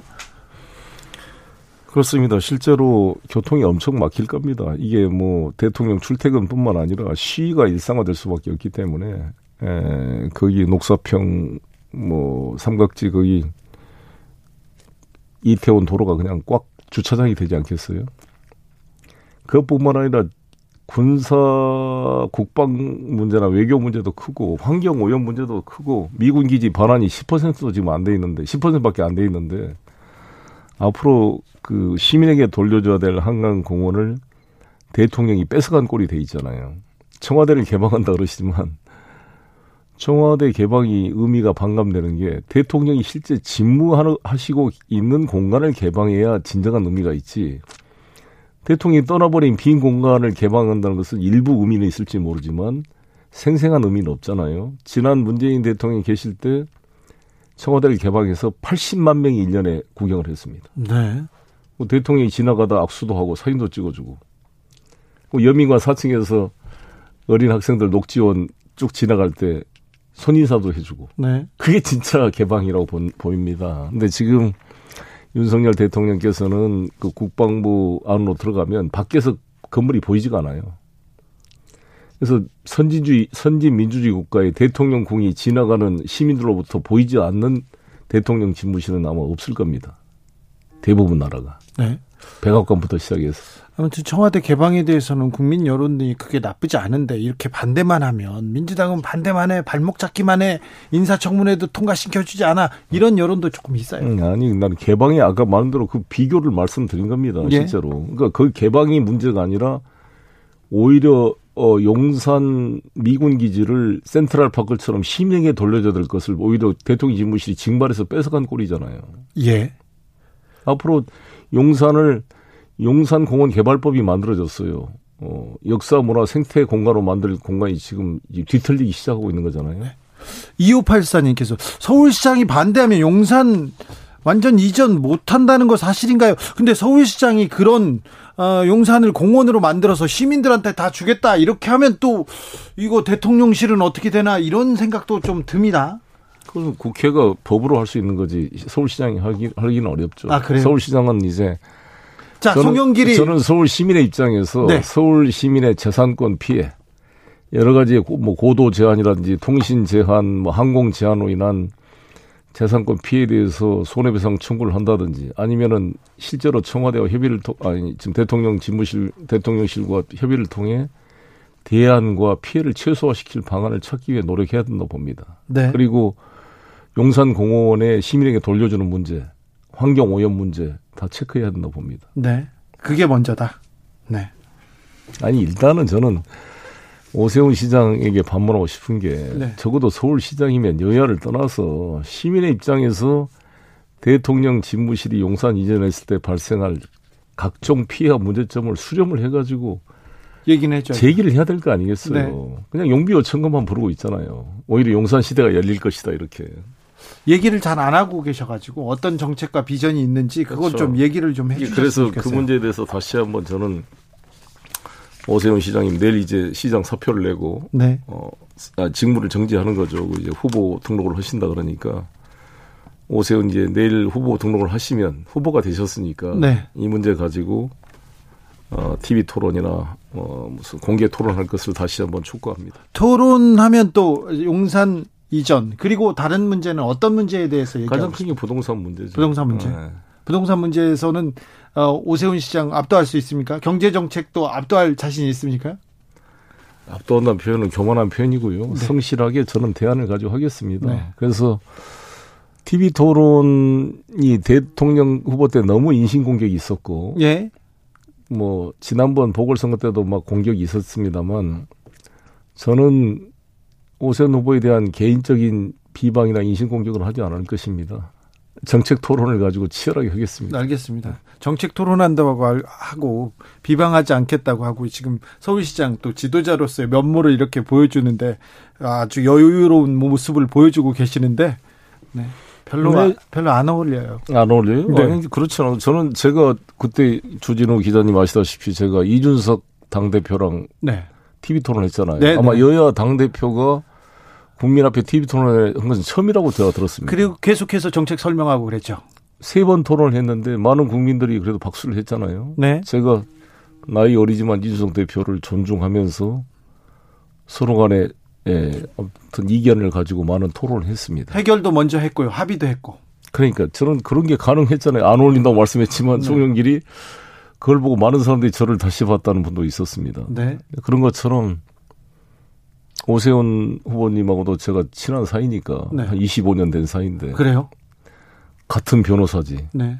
거기는 뭐 고대 법대를 나오셨죠. 저는 연대 상대를 나왔고 물론 법대와 상대 출신한 건 있지만 같은 변호사입니다. 네. 그리고 16대 국회의원을 같이 했거든요. 네.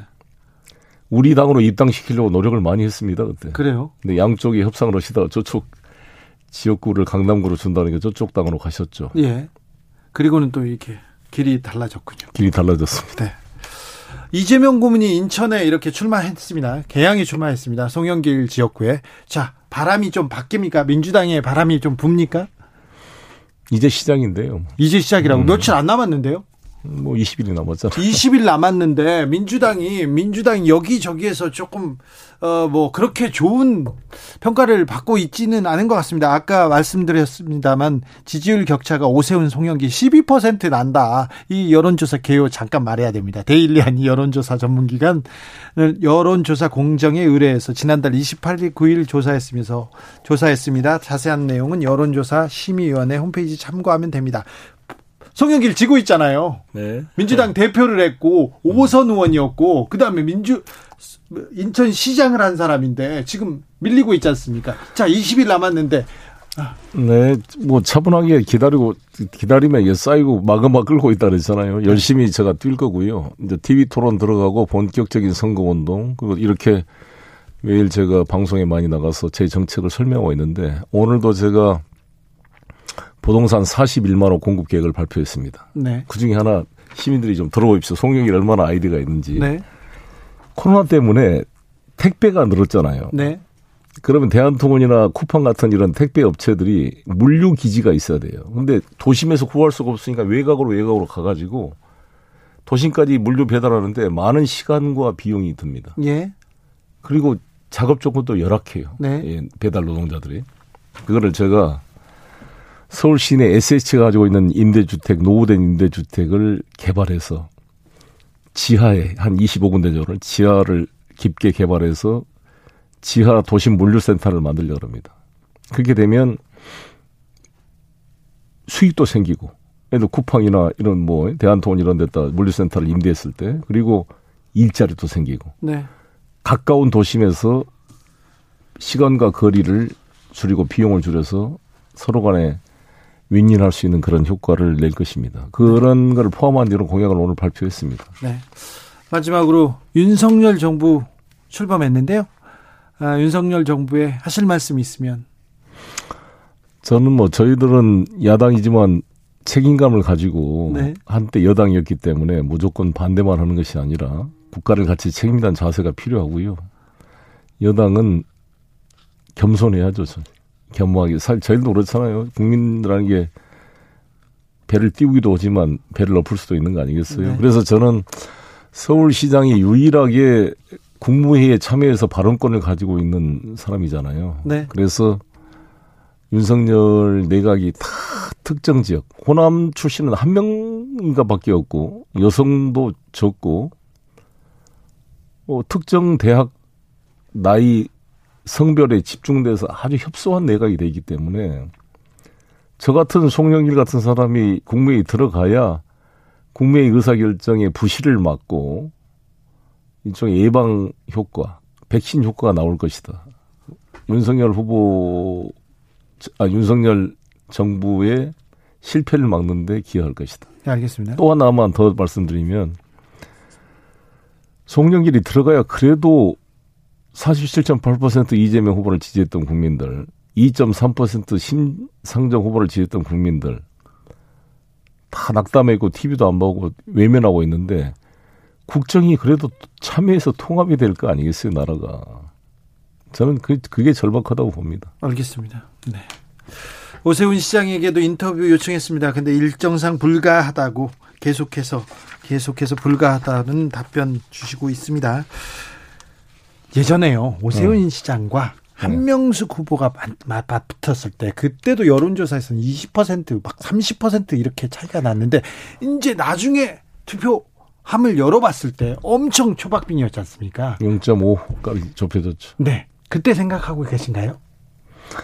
그때하고는 또 상황이 좀 다를 텐데요. 어떤 저의 경험은 제가 2010년도 인천시장 출마했을 때 법정 선거 운동 딱 들어가기 전에 15% 지고 있었어요.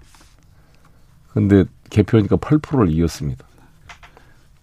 뭐꼭 그런 건 아니겠지만 저, 저로서는 시민을 믿고 지지율 떨어졌다고 사람이 초조하거나 아, 조급하지 않고 여유를 가지고 네. 어, 서울 시민의 자존심, 네. 서울 시민의 양식을 믿고 알겠습니다. 저의 실력과 컨텐츠를 보여드리겠습니다. 알겠습니다. 실력 에서 기반한 여유로움인지는 잘 몰라도 굉장히 여유 있어지셨어요? 네, 네. 그렇습니다. 조금 안 어울립니다.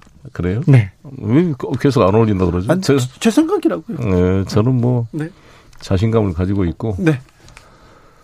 이 서울이 삼봉 정도전이 인의 애지 신으로 만들었잖아요. 보신각이 믿을 신자입니다. 믿습니다, 서울 시민. 알겠습니다. 여기까지 하겠습니다. 송영길 민주당 후보였습니다. 감사합니다. 정치 피로, 사건 사고로 인한 피로, 고달픈 일상에서 오는 피로. 오늘 시사하셨습니까? 경험해 보세요. 들은 날과 안 들은 날의 차이. 여러분의 피로를 날려줄 저녁 한 끼 시사. 추진우 라이브.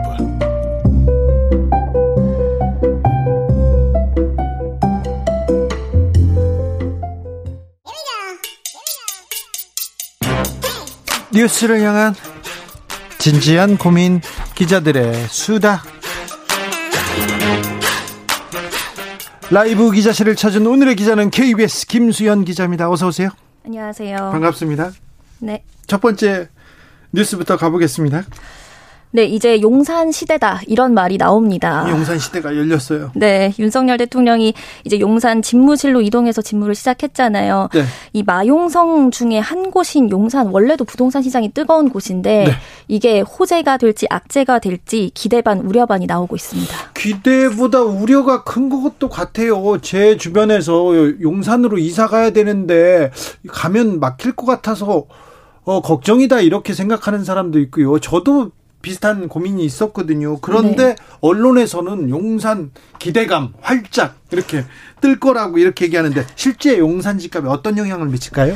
그렇게 얘기가 나온 이유가 있습니다. 그 5월 첫째 주에 용산구의 아파트 매매 가격을 보면 전주 대비 한 0.04% 정도 올랐는데 이게 서울 평균과 비교해 보면 그동안 흐름이 전체적으로 비슷하다가 집무실 이전 발표가 난 이후부터 오르기 시작했거든요. 아, 그래요? 올라요? 네. 네. 이렇게 오른 이유는 사실 집무실 이전이 되면 뭐 용산 공원 조성이라던가 아니면 철로 지하화 작업 같은 지역 개발 사업이 속도가 나지 않을까 이런 기대감이 작용한 것으로 보입니다. 저는 우려가 더 큰데요. 교통 통제도 할 거고요. 그다음에 제한 구역 생길 거고 그다음에 뭐 여러 가지 문제가 있어서 집회 시위도 있고요. 그래서 조금 우려하는 쪽인데 그렇지 않나요? 그런 우려도 분명히 있습니다. 그래서 용산 발전 위해서는 오지 말아야 된다는 목소리도 있었는데요. 네. 말씀하신 것처럼 대통령이 이동을 하게 되면 경호상 도로 통제가 필요하니까 뭐 출퇴근 시간이라 겹치면 교통난이 있을 수가 있고요. 예. 또 집회가 잦아져서 소음이 심해질 거란 우려도 분명히 나오고 있습니다. 네. 그리고 또 하나는 개발 제한이 될 수 있다는 그렇죠. 우려도 있습니다. 네. 이게 서울의 주요 시설 같은 경우에 보면 뭐 국회라든가 서초구 법원단지 주변에는 고도 제한이 분명히 있거든요. 예. 그래서 용산 주변에도 낡은 아파트들이 있는데 재건축을 할 때 혹시 이런 고도 제한이 생기지 않을까 이런 우려도 나오고 있는 건 사실입니다. 네. 그래서 그러면 호재입니까 악재입니까 용산에는? 이게 사실은 전문가들도 의견이 엇갈리고 있습니다. 이런 고도 제한 같은 게 서울시에서는 아직까지는 고려하지 않고 있다고는 얘기하고 있거든요. 네. 하지만 좀 지켜봐야 될 문제인 것 같습니다. 만약에 민주당 정권에서 이전한다고 했으면 언론이 어떻게 썼을까? 그것도 조금 약간 네, 궁금합니다. 다음 뉴스로 가보겠습니다. 네, 집값 관련 뉴스를 하나 더 보겠습니다. 새 정부가 들어서자마자 바로 낮춘 세금이 있는데 네. 그게 바로 다주택자들이 집을 팔아, 팔아서 얻은 이익에 매기는 이 양도소득세입니다. 어제부터 1년 동안 이 양도소득세 줄여주겠다 낮춰줬습니다. 다주택자들 빨리 집 팔아라. 세금 깎아줄게. 이 얘기네요. 네, 맞습니다. 윤석열 대통령이 공약 중 하나로 공급을 많이 늘리겠다 했는데, 근데 집을 짓거나 뭐 재건축, 재개발 같은 경우에는 빨리 진행되기가 쉽지가 않죠. 시간이 걸리죠. 네. 터도 파야 되죠. 땅도 사야죠. 뭐 오래 걸리죠. 맞습니다. 그래서 이미 갖고 있는 다주택자들의 집을 팔도록 유도하겠다는 겁니다. 예. 다주택자의 양도세를 1년간 깎아주는 건데 원래 지금 세율이 최고 75%였거든요. 다주택자는 75%요? 네, 최고로 따지면 그렇습니다. 그래서 네. 단순히 계산해 보면 집을 팔아서 10억 벌었다 하면 이 중에 7억 5천은 세금으로 내야 되는 겁니다. 아, 벌은 벌었다면 네, 번 벌었다면 거에서 세금이 냅니다. 네, 근데 이 세율을 다시 45% 정도 수준으로 낮춰 주겠다는 겁니다. 어이, 엄청난 혜택이네요. 빨리 팔아야 되겠는데요. 근데 정부의 의도대로 지금 매물이 쏟아지고 있습니까? 사실 정부는 매물이 증가할 것으로 기대는 하고 있습니다. 네. 그 지난 2019년 12월에서 2020년 6월에 한 번 양도소득세를 한시적으로 낮춰준 경우가 있었거든요. 주택을 10년 이상 보유한 경우에만 낮춰줬는데 이때도 두 배 정도 매물이 증가했다는 게 정부의 설명입니다. 하지만 이 양도세 완화 기간을 지금 1년 정도 뒀잖아요. 네. 그러니까 지금 파는 게 나은 건지 아니면 버텨서 집값이 더 오르는 걸 기다리는 게 나은 건지 기다리는 분들 분명히 계실 수 있거든요. 지금 지켜보고 있군요. 네, 그래서 관망세를 유지하면서 생각보다 매물이 적게 나올 수 있다는 의견도 있습니다. 사실 음, 지난해부터 부동산 시장 좀 안정세입니다. 네. 가파르게 오르던 부동산 시- 아, 안정세고 정책들도 어느 정도 효과를 보고 있는 것 같은데 새 정부가 재건축한다, 뭐 규제 푼다 이렇게 해서 또 들썩이는 측면도 있는 것 같은데 어때요? 네, 맞습니다. 지금 뭐 세금도 풀어주겠다, 대출도 풀어주겠다, 이렇게 규제가 풀리다 보니까 이 기대감 때문에 좀 잠잠했던 서울 아파트 값이 지난주에 석 달여 만에 올랐거든요. 그래서 이렇게 집값이 만약에 기대와 달리 더 뛰어버리면 세금 깎아줘도 사실상 소용이 없게 되고 또 진짜 내 집 마련하겠다는 실수요자들 같은 경우에는 내 집 마련 더 어려워지죠. 그래서 이렇게 시장 상황을 보면서 단계적으로 규제를 풀어야 한다. 이런 운영의 묘가 필요하다는 지적이 나오고 있습니다. 부동산 문제 계속해서 부동산 문제 잘못됐다고 국민의힘에서 윤석열 후보 측에서 계속 얘기했었는데 부동산에 대한 확실한 좀 정책 비전 보여주셔야 합니다. 그래서 집값은 확실히 잡아주셔야 합니다. 국민들의 기대가 큽니다. 그것부터 신경 쓰셔야 됩니다. 신경 쓰고 계시겠죠? 네. 다음 뉴스로 가보겠습니다. 네, 동남권의 수건 사업이었던 가덕도 신공항 건설 사업이 좀 시끄럽습니다. 네. 국내 최초로 해상공항 형태로 2035년 개항을 목표로 추진 중인데 최근에 정부가 국무회의에서 추진 계획을 의결하면서 사업성과 환경 문제를 둘러싸고 논란이 다시 일고 있습니다. 그래서 추진한다는데 어떤 부분이 논란이 되는 거죠? 가장 큰 이유는 사업성이 떨어진다는 건데요. 예상 사업비가 13조 7천억 원입니다. 이 정부가 이 국책 사업 속도를 내기 위해서 경제성 얼마나 되는지 따져보는 예비 타당성 조사를 면제해 주기로 했거든요. 어, 많이 봤죠. 예타 네. 면제 이거 봤어요. 네, 맞습니다. 근데 국토부가 밝힌 비용 대비 편익 비율이라는 걸 보면 이 수치가 0.51에서 58 정도입니다. 이게 무슨 말입니까? 이게 수치가 1을 넘어야 경제성이 있다는 뜻인데 경제성이 상당히 떨어진다 이런 의미입니까? 네, 맞습니다. 그래서 경제성이 상당히 낮은데 이걸 왜 추진하는 거냐 네. 이런 논란이 나오고 있습니다. 왜 추진합니까? 사실 국토 균형 발전을 위해서 해야 된다는 이 얘기가 있습니다. 동남권에서는 수건 사업이라면서요. 네. 그래서 이게 경제성보다는 균형 발전을 위해서 우선순위로 해야 된다는 특별법이 제정됐고 그에 따라서 사업이 추진되는 거거든요. 네. 그런데 조금 우려되는 부분은 있습니다. 애초에 이 공항을 추진할 때 후보지가 세 곳이 있었거든요. 네. 그래서 김해공항을 확대하거나 아니면 밀양에 짓거나 가덕도에 하거나 이렇게 세 후보지가 있었는데 네. 이 중에 가덕도가 3위였습니다. 가덕도가 3위였어요? 네, 제일 낮은 순위를 받아서 국토부도 뭐 환경성, 경제성 등 이유를 들어서 1년 전까지만 해도 반대를 해왔었거든요. 네. 근데 이게 급물살 탄 게 선거. 네. 지난해 4월 부산시장 보궐선거를 앞두고 민주당이 이 카드를 꺼냈고 국민의힘도 동의하면서 특별법이 일사천리로 처리가 됐습니다. 그렇습니다. 자, 네. 앞으로는 어떤 절차 거쳐야 됩니까? 남은 건 환경부가 진행하는 전략 환경 영향 평가라는 겁니다.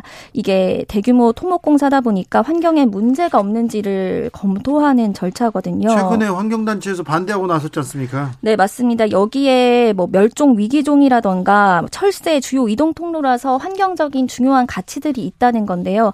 그래서 이 마지막 관문이 환경 영향 평가라도 제대로 해야 된다. 이런 목소리가 나오고 있습니다. 윤석열 정부에서 이 가덕도 신공항 문제 어떻게 또 결정할지 이것도 참 궁금합니다.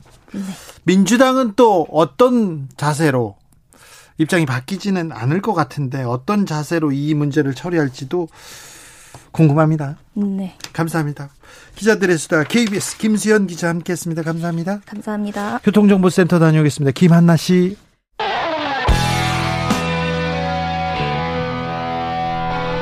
스치기만 해도 똑똑해진다. 드라이브 스루 시사 주진우 라이브.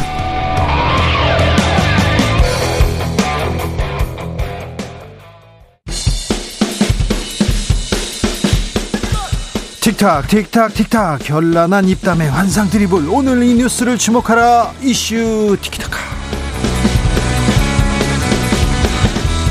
머리부터 발끝까지 핫이슈 더 뜨겁게 이야기 나눠봅니다 청코노 최진봉 성공회대 교수 안녕하십니까 최진봉입니다. 홍코노 김병민 전 국민의힘 선대본부 대변인 네, 반갑습니다. 오랜만에 두 분 티키타카가 모였습니다 아, 예.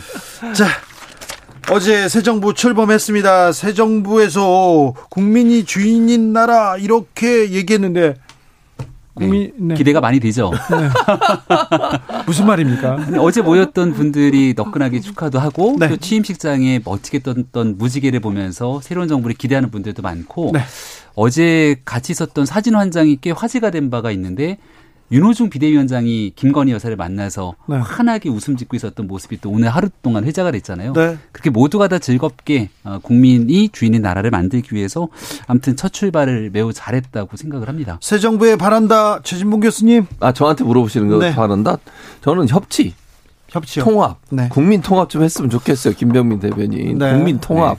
어제 통합을 잘- 너무 말씀 안 하셔가지고 오늘 아침에 출근할 때 보니까 뭐 통합 얘기 하시던데 너무나 당연한 통합, 일이다. 그러니까 너무나 당연한 얘기라도 명시적으로 얘기했으면 좋겠고 윤호중 비대위원장 당황했을 거예요. 그 사진 공개돼서 아니, 뭐 열심히 웃고 있더라고. 축하해주고. 아, 그럼요. 그렇죠. 축하해 주는 건 좋다고 생각해요. 네. 네. 그래서 저는 어쨌든 그 이제 여소야대니까 여소야대의 그런 국정 어떤 파트너잖아요. 여, 여 야당이지 이제 야당이 그런 파트너니까 대통령이 조금 더 열린 마음으로 야당과 협치하려는 모습을 보여주고 또 함께 대화하는 모습을 많이 만들어줬으면 좋겠어요. 그리고 예전에 뭐 여야정 여야정 협의체처럼 그렇게 좀 대화할 수 있는 틀을 만드는 것도 저는 하나 제안해 드리고 싶어서 함께 얘기할 수 있는 공간들이 많았으면 좋겠습니다. 네. 네, 아마 그렇게 될 것 같고요.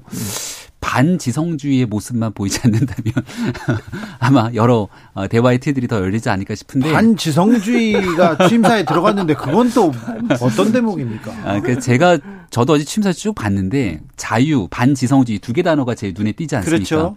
자유에 대해서는 보편적인 가치라는 표현을 씁니다. 우리가 흔히 자유에 대한 가치를 예전에 자유한국당 때 있었던 느낌과 모습으로 어, 너무 강력한 보수 우파로 인식하는 분들이 있는데 어, 진보적인 지식인인 유시민 이사장 같은 경우는 나는 자유주의자다라는 얘기들을 또 많이 하지 않습니까? 아, 저도 자유주의자고요. 그 자유하고 이 자유하고 다르잖아요. 보편적인 가치로서의 자유를 끄집어낸 것은 시대 정신이 이쪽 저쪽에 굴하지 않고 진보 보수를 뛰어넘어서 대한민국 국민을 섬기는 나라를 위한 자유의 가치를 끌어냈다 이렇게 생각하고요. 그 자유를 그렇게 그렇게 많이 얘기해야 됩니까? 자유. 자유, 자유, 자유. 그리고 두 번째 반지성주의라는 거에 대해서는 이 합리주의 그리고 과학의 근거에서 국민의 상식을 맞춰가야 되는데 우리 곰곰이 생각해 보면 전문가들이 다 반대했던 탈원전의 문제, 소득주도 성장을 말이 마찰을 끈다 그랬는데 이거 처음에 정부가 막 주장하다가 문재인 정부가 보기에도 이상하니까 정권 중반 넘어서서는 이 단을 끄집어내지도 않았거든요. 부동산 가진 집 한 집 빼고 다 팔라고 얘기했지만 못 잡게 되는 상황에서 마지막에는 어쩔 줄 몰라 했고 이런 보편적인 국민의 상식에 맞춰서 함께 국민을 위해서 일해 나가자라고 하는 뜻을 아마 이런 내용들 속에서 잘 담아낸 것 같다는 생각이 들고요. 이렇게 국민들을 위해서 일을 한다면 누구든지 함께 손잡고 일할 수 있는 협치의 틀은 잘 마련될 거라고 생각합니다. 최진봉. 그러니까 역시 그러니까 김병민 대변인은 해석을 너무 잘해. 해석을. 네, 이제 알겠다 이렇게 생각하는 분들이 있어요. 그러니까 근데 실제 어제 이제 그 취임사를 들어보면 김병민 대변인 얘기했던 해석과 다르게 해석될 게 너무 많아요. 자유 문제도 마찬가지. 자유란 말을 여러 번 대변하셨는데 그리고 이제 만찬에서 사실은 기업인들 많이 모인다 해서 자유와 성장인가요? 뭐 그런 비슷한 얘기를 번영. 하셨어요. 번영. 예. 그러니까 결국은 이 그 대기업이나 기업들에게 일단 규제들을 좀 많이 풀어주겠다는 의도로 들려요. 그러니까 저는 개인적으로 그렇게 들렸고 그래서 자유라고 하는 부분이 개인의 자유나 말씀하신 것처럼 여러 가지 자유의 의미가 있을 수 있지만 규제나 아니면 이런 부분들 때문에 기업들이 이 뭐 그들 표현대로 기업의 표현대로 하자면 어 기업하기 좋은 환경이 되지 않는 부분에 대한 불만을 많이 얘기했었고 그걸 이제 윤석열 당선인 아 취임 대통령이죠 윤석열 대통령도 그런 부분을 많이 응답하셔서 제가 볼 때는 그 부분이 좀 강조된 것 같고 두 번째는 이제 반지성주의는 약간 맥락상 맞지 않았어요 저는 개인적으로 그렇게 생각하는데 이건 앞에 부분하고 맥락하고 연결을 시키면 어떻게 이해를 했냐면 잘못 오해를 하면 이렇게 생각할 수도 있거든요 다수 그러니까 다수의 힘에 의해서 어떤 그 의견이 묵살되는 이런 부분에 대한 반지성주의를 얘기했기 때문에 그 검경 수사권 조정 관련해서 혹시 감정이 남아 계시는 거 아닌가 민주당에 그런 생각까지 들 정도였어요. 그러니까 그런 부분들이 만약에 뭐 명시적으로 표현 안 했으니까 제가 그냥 해석하는 건데 그런 부분이 대통령 취임사에 들어가는 건 저는 부적절하다고 생각해요. 3272님께서 김병민 대변인한테 묻습니다. 자유가 아니라 통합과 책임이 강조돼야 할 시기 아닌가요? 어, 통합과 책임은 당연히 가져가야 될 무거운 숙제라고 생각을 하고요. 그 저는 어제 취임사를 쭉 지켜보면서 그런 생각이 들었습니다. 음, 5년 전에 있었던 문재인 대통령의 취임사가 명문이었어요. 아마 다들 기억하시겠습니다만 무엇 하나 그 취임사를 들으면서 틀리다라고 얘기하는 걸 찾기가 어려웠을 겁니다. 근데 그 취임사에 있었던 내용들이 고스란히 말빚으로 문재인 정부를 옥- 어, 옥죄게 되는 상황으로 갔거든요. 어, 하지 못할 약속들을 쭉 내뱉고 나서 결국 거기에 대한 발목을 잡히고 국민들로부터 외면받는 거짓말쟁이처럼 비춰지게 돼서는 안 된다라는 생각이 있지 않을까. 그래서 자유만 계속 얘기했구나. 아니 자유도 되게 중요한 게요. 우리 주진우 기자님 보기에도 자유가 되게 중요할 거예요. 표현의 자유. 아, 그럼요. 예, 너무너무 중요한 중요해. 가치지만 지난 5년 동안 저도 방송을 오래 했지만 나가서 말을 할 때 스스로 자기 검열하는 습관이 들기도 했습니다. 근데 그렇게 돼서는 이게 우리가 생각하는 표현의 자유가 있을 수도 없고 제 개인적으로 제 생각에 동의하시는 분들 많을 거라 보는데 전 지난 정부에서 거주 이전의 자유가 사라졌다고 생각해요. 거주 이전의 자유요? 어, 왜냐하면 내 집 한 채를 갖고 팔고 어디든지 떠나고 살 수 있어야 되는데 가진 집 한 채를 팔고 다른 곳으로 이전하기가 너무너무 어렵습니다. 그 돈을 갖고 똑같은 집에 가치가 이르면 취득세, 등록세, 그리고 여기에 대한 이전 비용 이런 것들을 생각해 보면 부동산 문제 때문에 거주 이전의 자유가 훼손됐던 점들도 있을 거예요. 그래서 누구나 자유를 바라보는 그 관점들은 조금씩 다를 수 있기 때문에 보편적인 자유의 가치를 끌어냈다는 말씀을 거듭 다시 한번 드립니다. 거주 이전의 자유가 거주 없어져. 이전의 자유는 이건 아니고 새로운 이론입니다. 황당하기도 한데. 역시 김병민입니다. 그러니까 자체 검열 얘기 얘기하니까 갑자기 무슨 생각이 나냐면 한동훈 후보가 생각이 났어요. 뭐 기자들 고소하고 이러시잖아요. 그러니까 이거 뭐 말을 하다가 혹시나 잘못 얘기하면 바로 고소당할까봐 불안해서 말을 못 하겠어 패럴들이 나와가지고. 저는 박근혜 정부 때요. 네. 네. 네. 오촌 살인 사건 어, 어. 경찰이 수사 좀 열심히 해야 된다. 좀 의혹이 있다 이렇게 네, 얘기했다가 구속영장이 청구됐어요. 그 수갑 차고 진짜 끌려갔다니까 이 시장에. 윤석열 정부가 과거에 있었던 정부를 계승하는 정부는 아니잖아요. 아니, 예, 그러니까 예. 예. 이게 언론인들을 막 고소하고 이러는 거 안 좋아요. 왜 이렇게 하시는지 잘 모르겠어요. 어쨌든 개인적으로 그렇고 거주 이전의 자유 문제는 이제 김병민 대변인 개인적 의견이라고 생각하시고요. 생각하고요. 거기는 제가 더뭐 말을 안 해도 될 것 같아요. 시청자분들 잘 아시니까. 첫 출근했습니다. 용산 시대에 개막됐고 출근했습니다. 출근 어떻게 보셨습니까? 아, 뭐 출근, 아, 좀 그냥 빨리 옮겼으면 좋겠어요. 그러니까 집을 짓든지 어쩌든지. 아, 공간으로 네, 빨리 공간으로. 왜냐하면 지금 상황 어쩔 수 없이 이제 왔다 갔다 하시는데 물론 오늘 뭐 빨리 왔다고는 하지만 그래도 그, 그 중간에 있었던 분들은 불만이 좀 있어요. 그리고 일부 그 네티즌들 이런 분들 글 올리신 거 보니까 이런 얘기도 있더라고. 조금 일찍 출발하시지 꼭 그렇게 그 러시아호에 가셔야 되냐. 다른 사람들 생각에 조금 일찍 뭐 7시쯤 출근, 출근하시면 어떨까. 이런 얘기도 있었는데 어쨌든 이런 불편들이 가중되면 가중될수록 뭐 오늘은 그렇게 큰 불편은 없었다고 하지만 현장에 있었던 분들은 그게 뭐 5분 10분이든 늦어지는 거에서 불평이 할 수밖에 없어요. 그래서 빠른 시간 안에 좀 그 관절을 국- 국방부 안에 짓든지 해서 이런 부분이 해소가 됐으면 좋겠어요. 네, 뭐 교통 문제는 뭐 몇십 분이 걸릴 거다 이렇게 비판적인 예측을 하셨던 분들도 있지만 진짜 몇 분이 걸리지 않았던 상황에서 아무튼 시민 불편을 최소화하기 위한 노력이 있었다 이렇게 생각하고요. 오늘 출근의 방점은 결국 소통이 있었죠. 용산으로 집무실을 아 이러려고 이전했구나. 대통령이 출근하면서 출근길에 기자들을 만나고 기자들이 묻는 질문에 대해서 자연스럽게 대답하고 앞으로 출근길 퇴근길에서 이렇게 기자들과의 소통을 자연스럽게 강화하게 된다면 국민을 대신해서 묻는 기자들과 이 대통령이 충분하게 같이 이야기를 나누면서 구중궁궐에 닫혀 있다는 대통령의 잘못된 과거를 답습하지 않기 위한 매우 좋은 모델을 구축하고 있다고 생각합니다. 네. 어제 취임식 all black, all white 김건희 여사의 패션 보도 계속 나왔습니다. 근데 김건희 좋았죠. 여사는 좋았습니까? 패션이 되게 좋던데요. 내돈 내산. 아, 자, 네.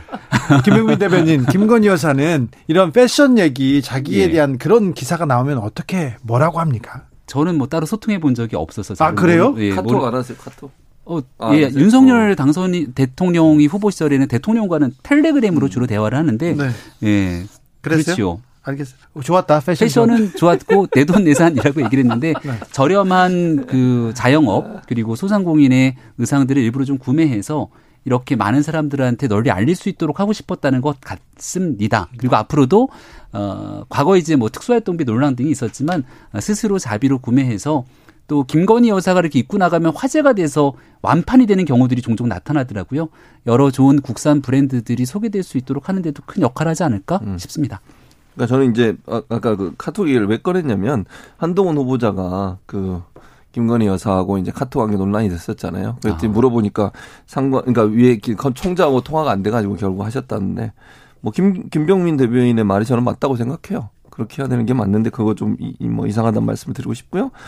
보도를 아니 그러니까 뭐 좋- 좋아요 한 번 정도 하는 거 제가 이해를 하겠어요 뭐 빨- 하얀 옷을 입고 오셨든 뭐 패션에 대해서 근데 너무 많아 아니 무슨 그 옷 입고 슬리퍼 신고 나오시고 청 그 치마였나요 아, 그거 입고 예. 오시고 그다음에 후드티 입으신 거 그거 계속 보도하더니 또 이 저 패션 가지고 자꾸 보도를 해요 이게 참 김건희 여사도 당황스러울 거예요 본인의 어떤 행보라든지 대통령 부인으로서 역할 이런 모든 게 부분들 이렇게 뭐 관심사니까. 패션으로 가면 이건 너무 그 대통령 부인의 어떤 사회적 역할이나 아니면 우리가 기대하고 있는 부분보다는 너무 옷에 집중되잖아요. 저는 언론들이 왜 이렇게 하는지 잘 모르겠고 이런 언론들의 보도가 김건희 여사한테도 별로 도움이 안 될 거다. 저는 그렇게 봅니다.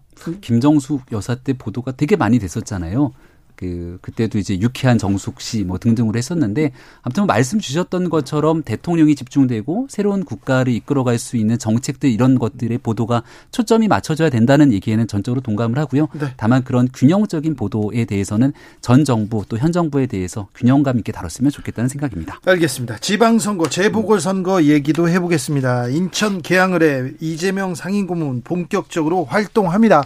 그래서 선거 바람이 바뀌고 있습니까?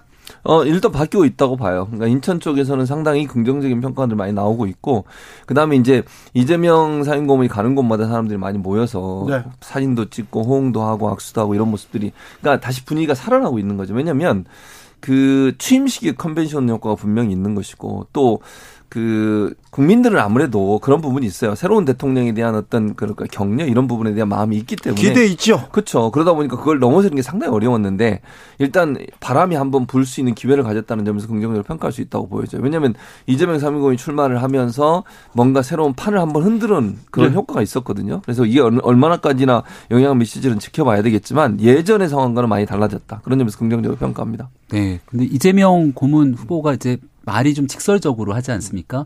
이게 때론 도움이 되지만 때로는 독이 돼서 돌아올 수도 있는데 오늘 같은 경우도 어, 보니까 이재명 어, 후보가 인천에서 활동하는 것들을 갖고 숨쉰채 발견 뭐 이런 표현을 써서 또 여러 논란들이 커진 바가 있거든요. 말 한마디 한마디가 누군가에게 상처가 될 수 있는 것들을 조심해야 되는데 그런 장면들 또 오늘 뉴스에서 회자되는 걸 보면 이렇게 쭉 지나가다가 옆에 있는 지지자인 듯 보이는 그러니까 시민을 이렇게 살짝 밀치게 되는 장면들까지도 회자가 되고 있는데 이런 것들 좀 조심조심해서 선거를 치러야 되는 점 하나 짚고 싶고요. 두 번째로 메시지를 어디서 그런 거를 다잘 처음 보고 오셨어요. 어디서 그런 걸 찾아왔어요? 아니, 사실관계 맞아? 하루 종일 많이 보이던데요. 네. 그리고요. 네. 보도가 된 상황들입니다. 네. 네. 그리고 그리고 메시지를 지난 대통령 선거는 심판이었다. 그리고 이번 선거에서는 일을 잘하는 사람 뽑아달라는 메시지를 내더라고요. 그래서 저는 이것도 이재명 고문에게 별로 도움이 안 된다고 생각하는 게 심판을 했고 일을 잘하는 사람을 윤석열 당선인을 만들었기 때문에 같이 일할 수 있도록 이번 지방선거를 함께 연동해서 가는 거거든요. 근데 굳이 심판이라는 표현을 다시 써서 다시금 이 내용들 프레임을 다시 환기시키는 모습이나 일할 수 있는 사람을 뽑아달라 그러면 그치 심판했으니까 심판하고 새 정부와 함께 일할 수 있는 사람을 뽑아줘야지라고 하는 생각을 많은 국민에게 이재명 고문이 전달하고 있는 것은 아닌가 싶습니다. 김병민 대변인은 네. 뭐 이재명 후보가 손만 쉬어도 논문을 어, 한 그렇죠. 30개 할 것 같아요. 어. 아니 왜냐하면 이게 이제 그만큼 경, 그 경계 경계를 한다는 거죠. 네. 근데 저는 그런 프레임으로 지금 김병민 대변인이 얘기했듯이 그런 프레임으로 가는 것은 전략적으로 이렇게 간다고 저는 생각해요. 왜냐하면 프레임 자체를 윤석열 정부에 대한 정권 견제라고 하는 프레임으로 가야 돼요. 지금 상황에서는 그래야 전국적으로 바람을 일으킬 수 있기 때문에 사실은 이제 대선의 연장전으로 가는 모습으로 가야 되기 때문에 그런 전략적으로 접근한다고 저는 봅니다. 민주당에서 보도 자료를 음. 냈는데요. 영상 속에 이렇게 아이를 미는 게 아니라 아이디 아이가 다치지 않도록 옆으로 이동시키는 모습이었다는 그걸 또 민다고 그렇게 네, 그런 영상 보시면 돼요. 찾아서 네. 보시기 바랍니다. 자, 문재인 대 통령은 이제 음. 전 대통령이 됐고요. 한없이 행복한 표정으로 이제 양산으로 내려가셨어요. 네, 저도 이렇게 보니까 어. 그 공감하시는 분들이 많이 있었을 것 같아요. 같이 이제 성당도 가고 또 절에 가서 차도 한 잔 마시고 막걸리도 한 잔 하면서 좋은 분들이랑 시간을 보낼 수 있지 않을까 생각하는데 문재인 대통령은 평온하게 잘 지내고 싶어 하나 어, 그렇게 하지 않도록 또 많은 정치인들이 찾아갈 것 같다는 생각이 문득 들더라고요. 그러니까 앞으로 민주당의 정치는 인천과 양산으로 갈라지지 않을까. 인천에 결집돼 있는 분들과 또 양산을 찾는 분들로 이렇게 좀 갈라지게 되면 벌써부터 서로 다른 목소리들이 약간 나오는 것 같아서 긴장되는 측면이 있을 것 같다는 우- 생각이 듭니다. 웃으면서 그런 얘기를 하니까 또 얄미, 긴장까지 얄미워. 얄미워요. 근데 저는 그건 아니라고 봐요. 왜냐하면 이미 그, 그 사- 소위 그 당시 몸파라고 했던 분 이미 윤석열 후보 지지로 돌아섰기 때문에 그분들이 양산 가서 뭐 하고 그러는 건 아니고 저는 문재인 대통령 지지했던 분들은 이재명 후보를 지지하는 쪽으로 갈 거라고 봅니다. 네. 최진봉, 김병민, 김병민, 최진봉 이슈 티키타카였습니다. 감사합니다. 감사합니다. 주진우 라이브는 여기서 인사드립니다. 오늘 돌발 퀴즈의 정답은 매니 파큐아오였습니다. 홍수환 아니었고요. 파큐아오. 저는 내일 오후 5시 5분에 돌아옵니다. 지금까지 주진우였습니다.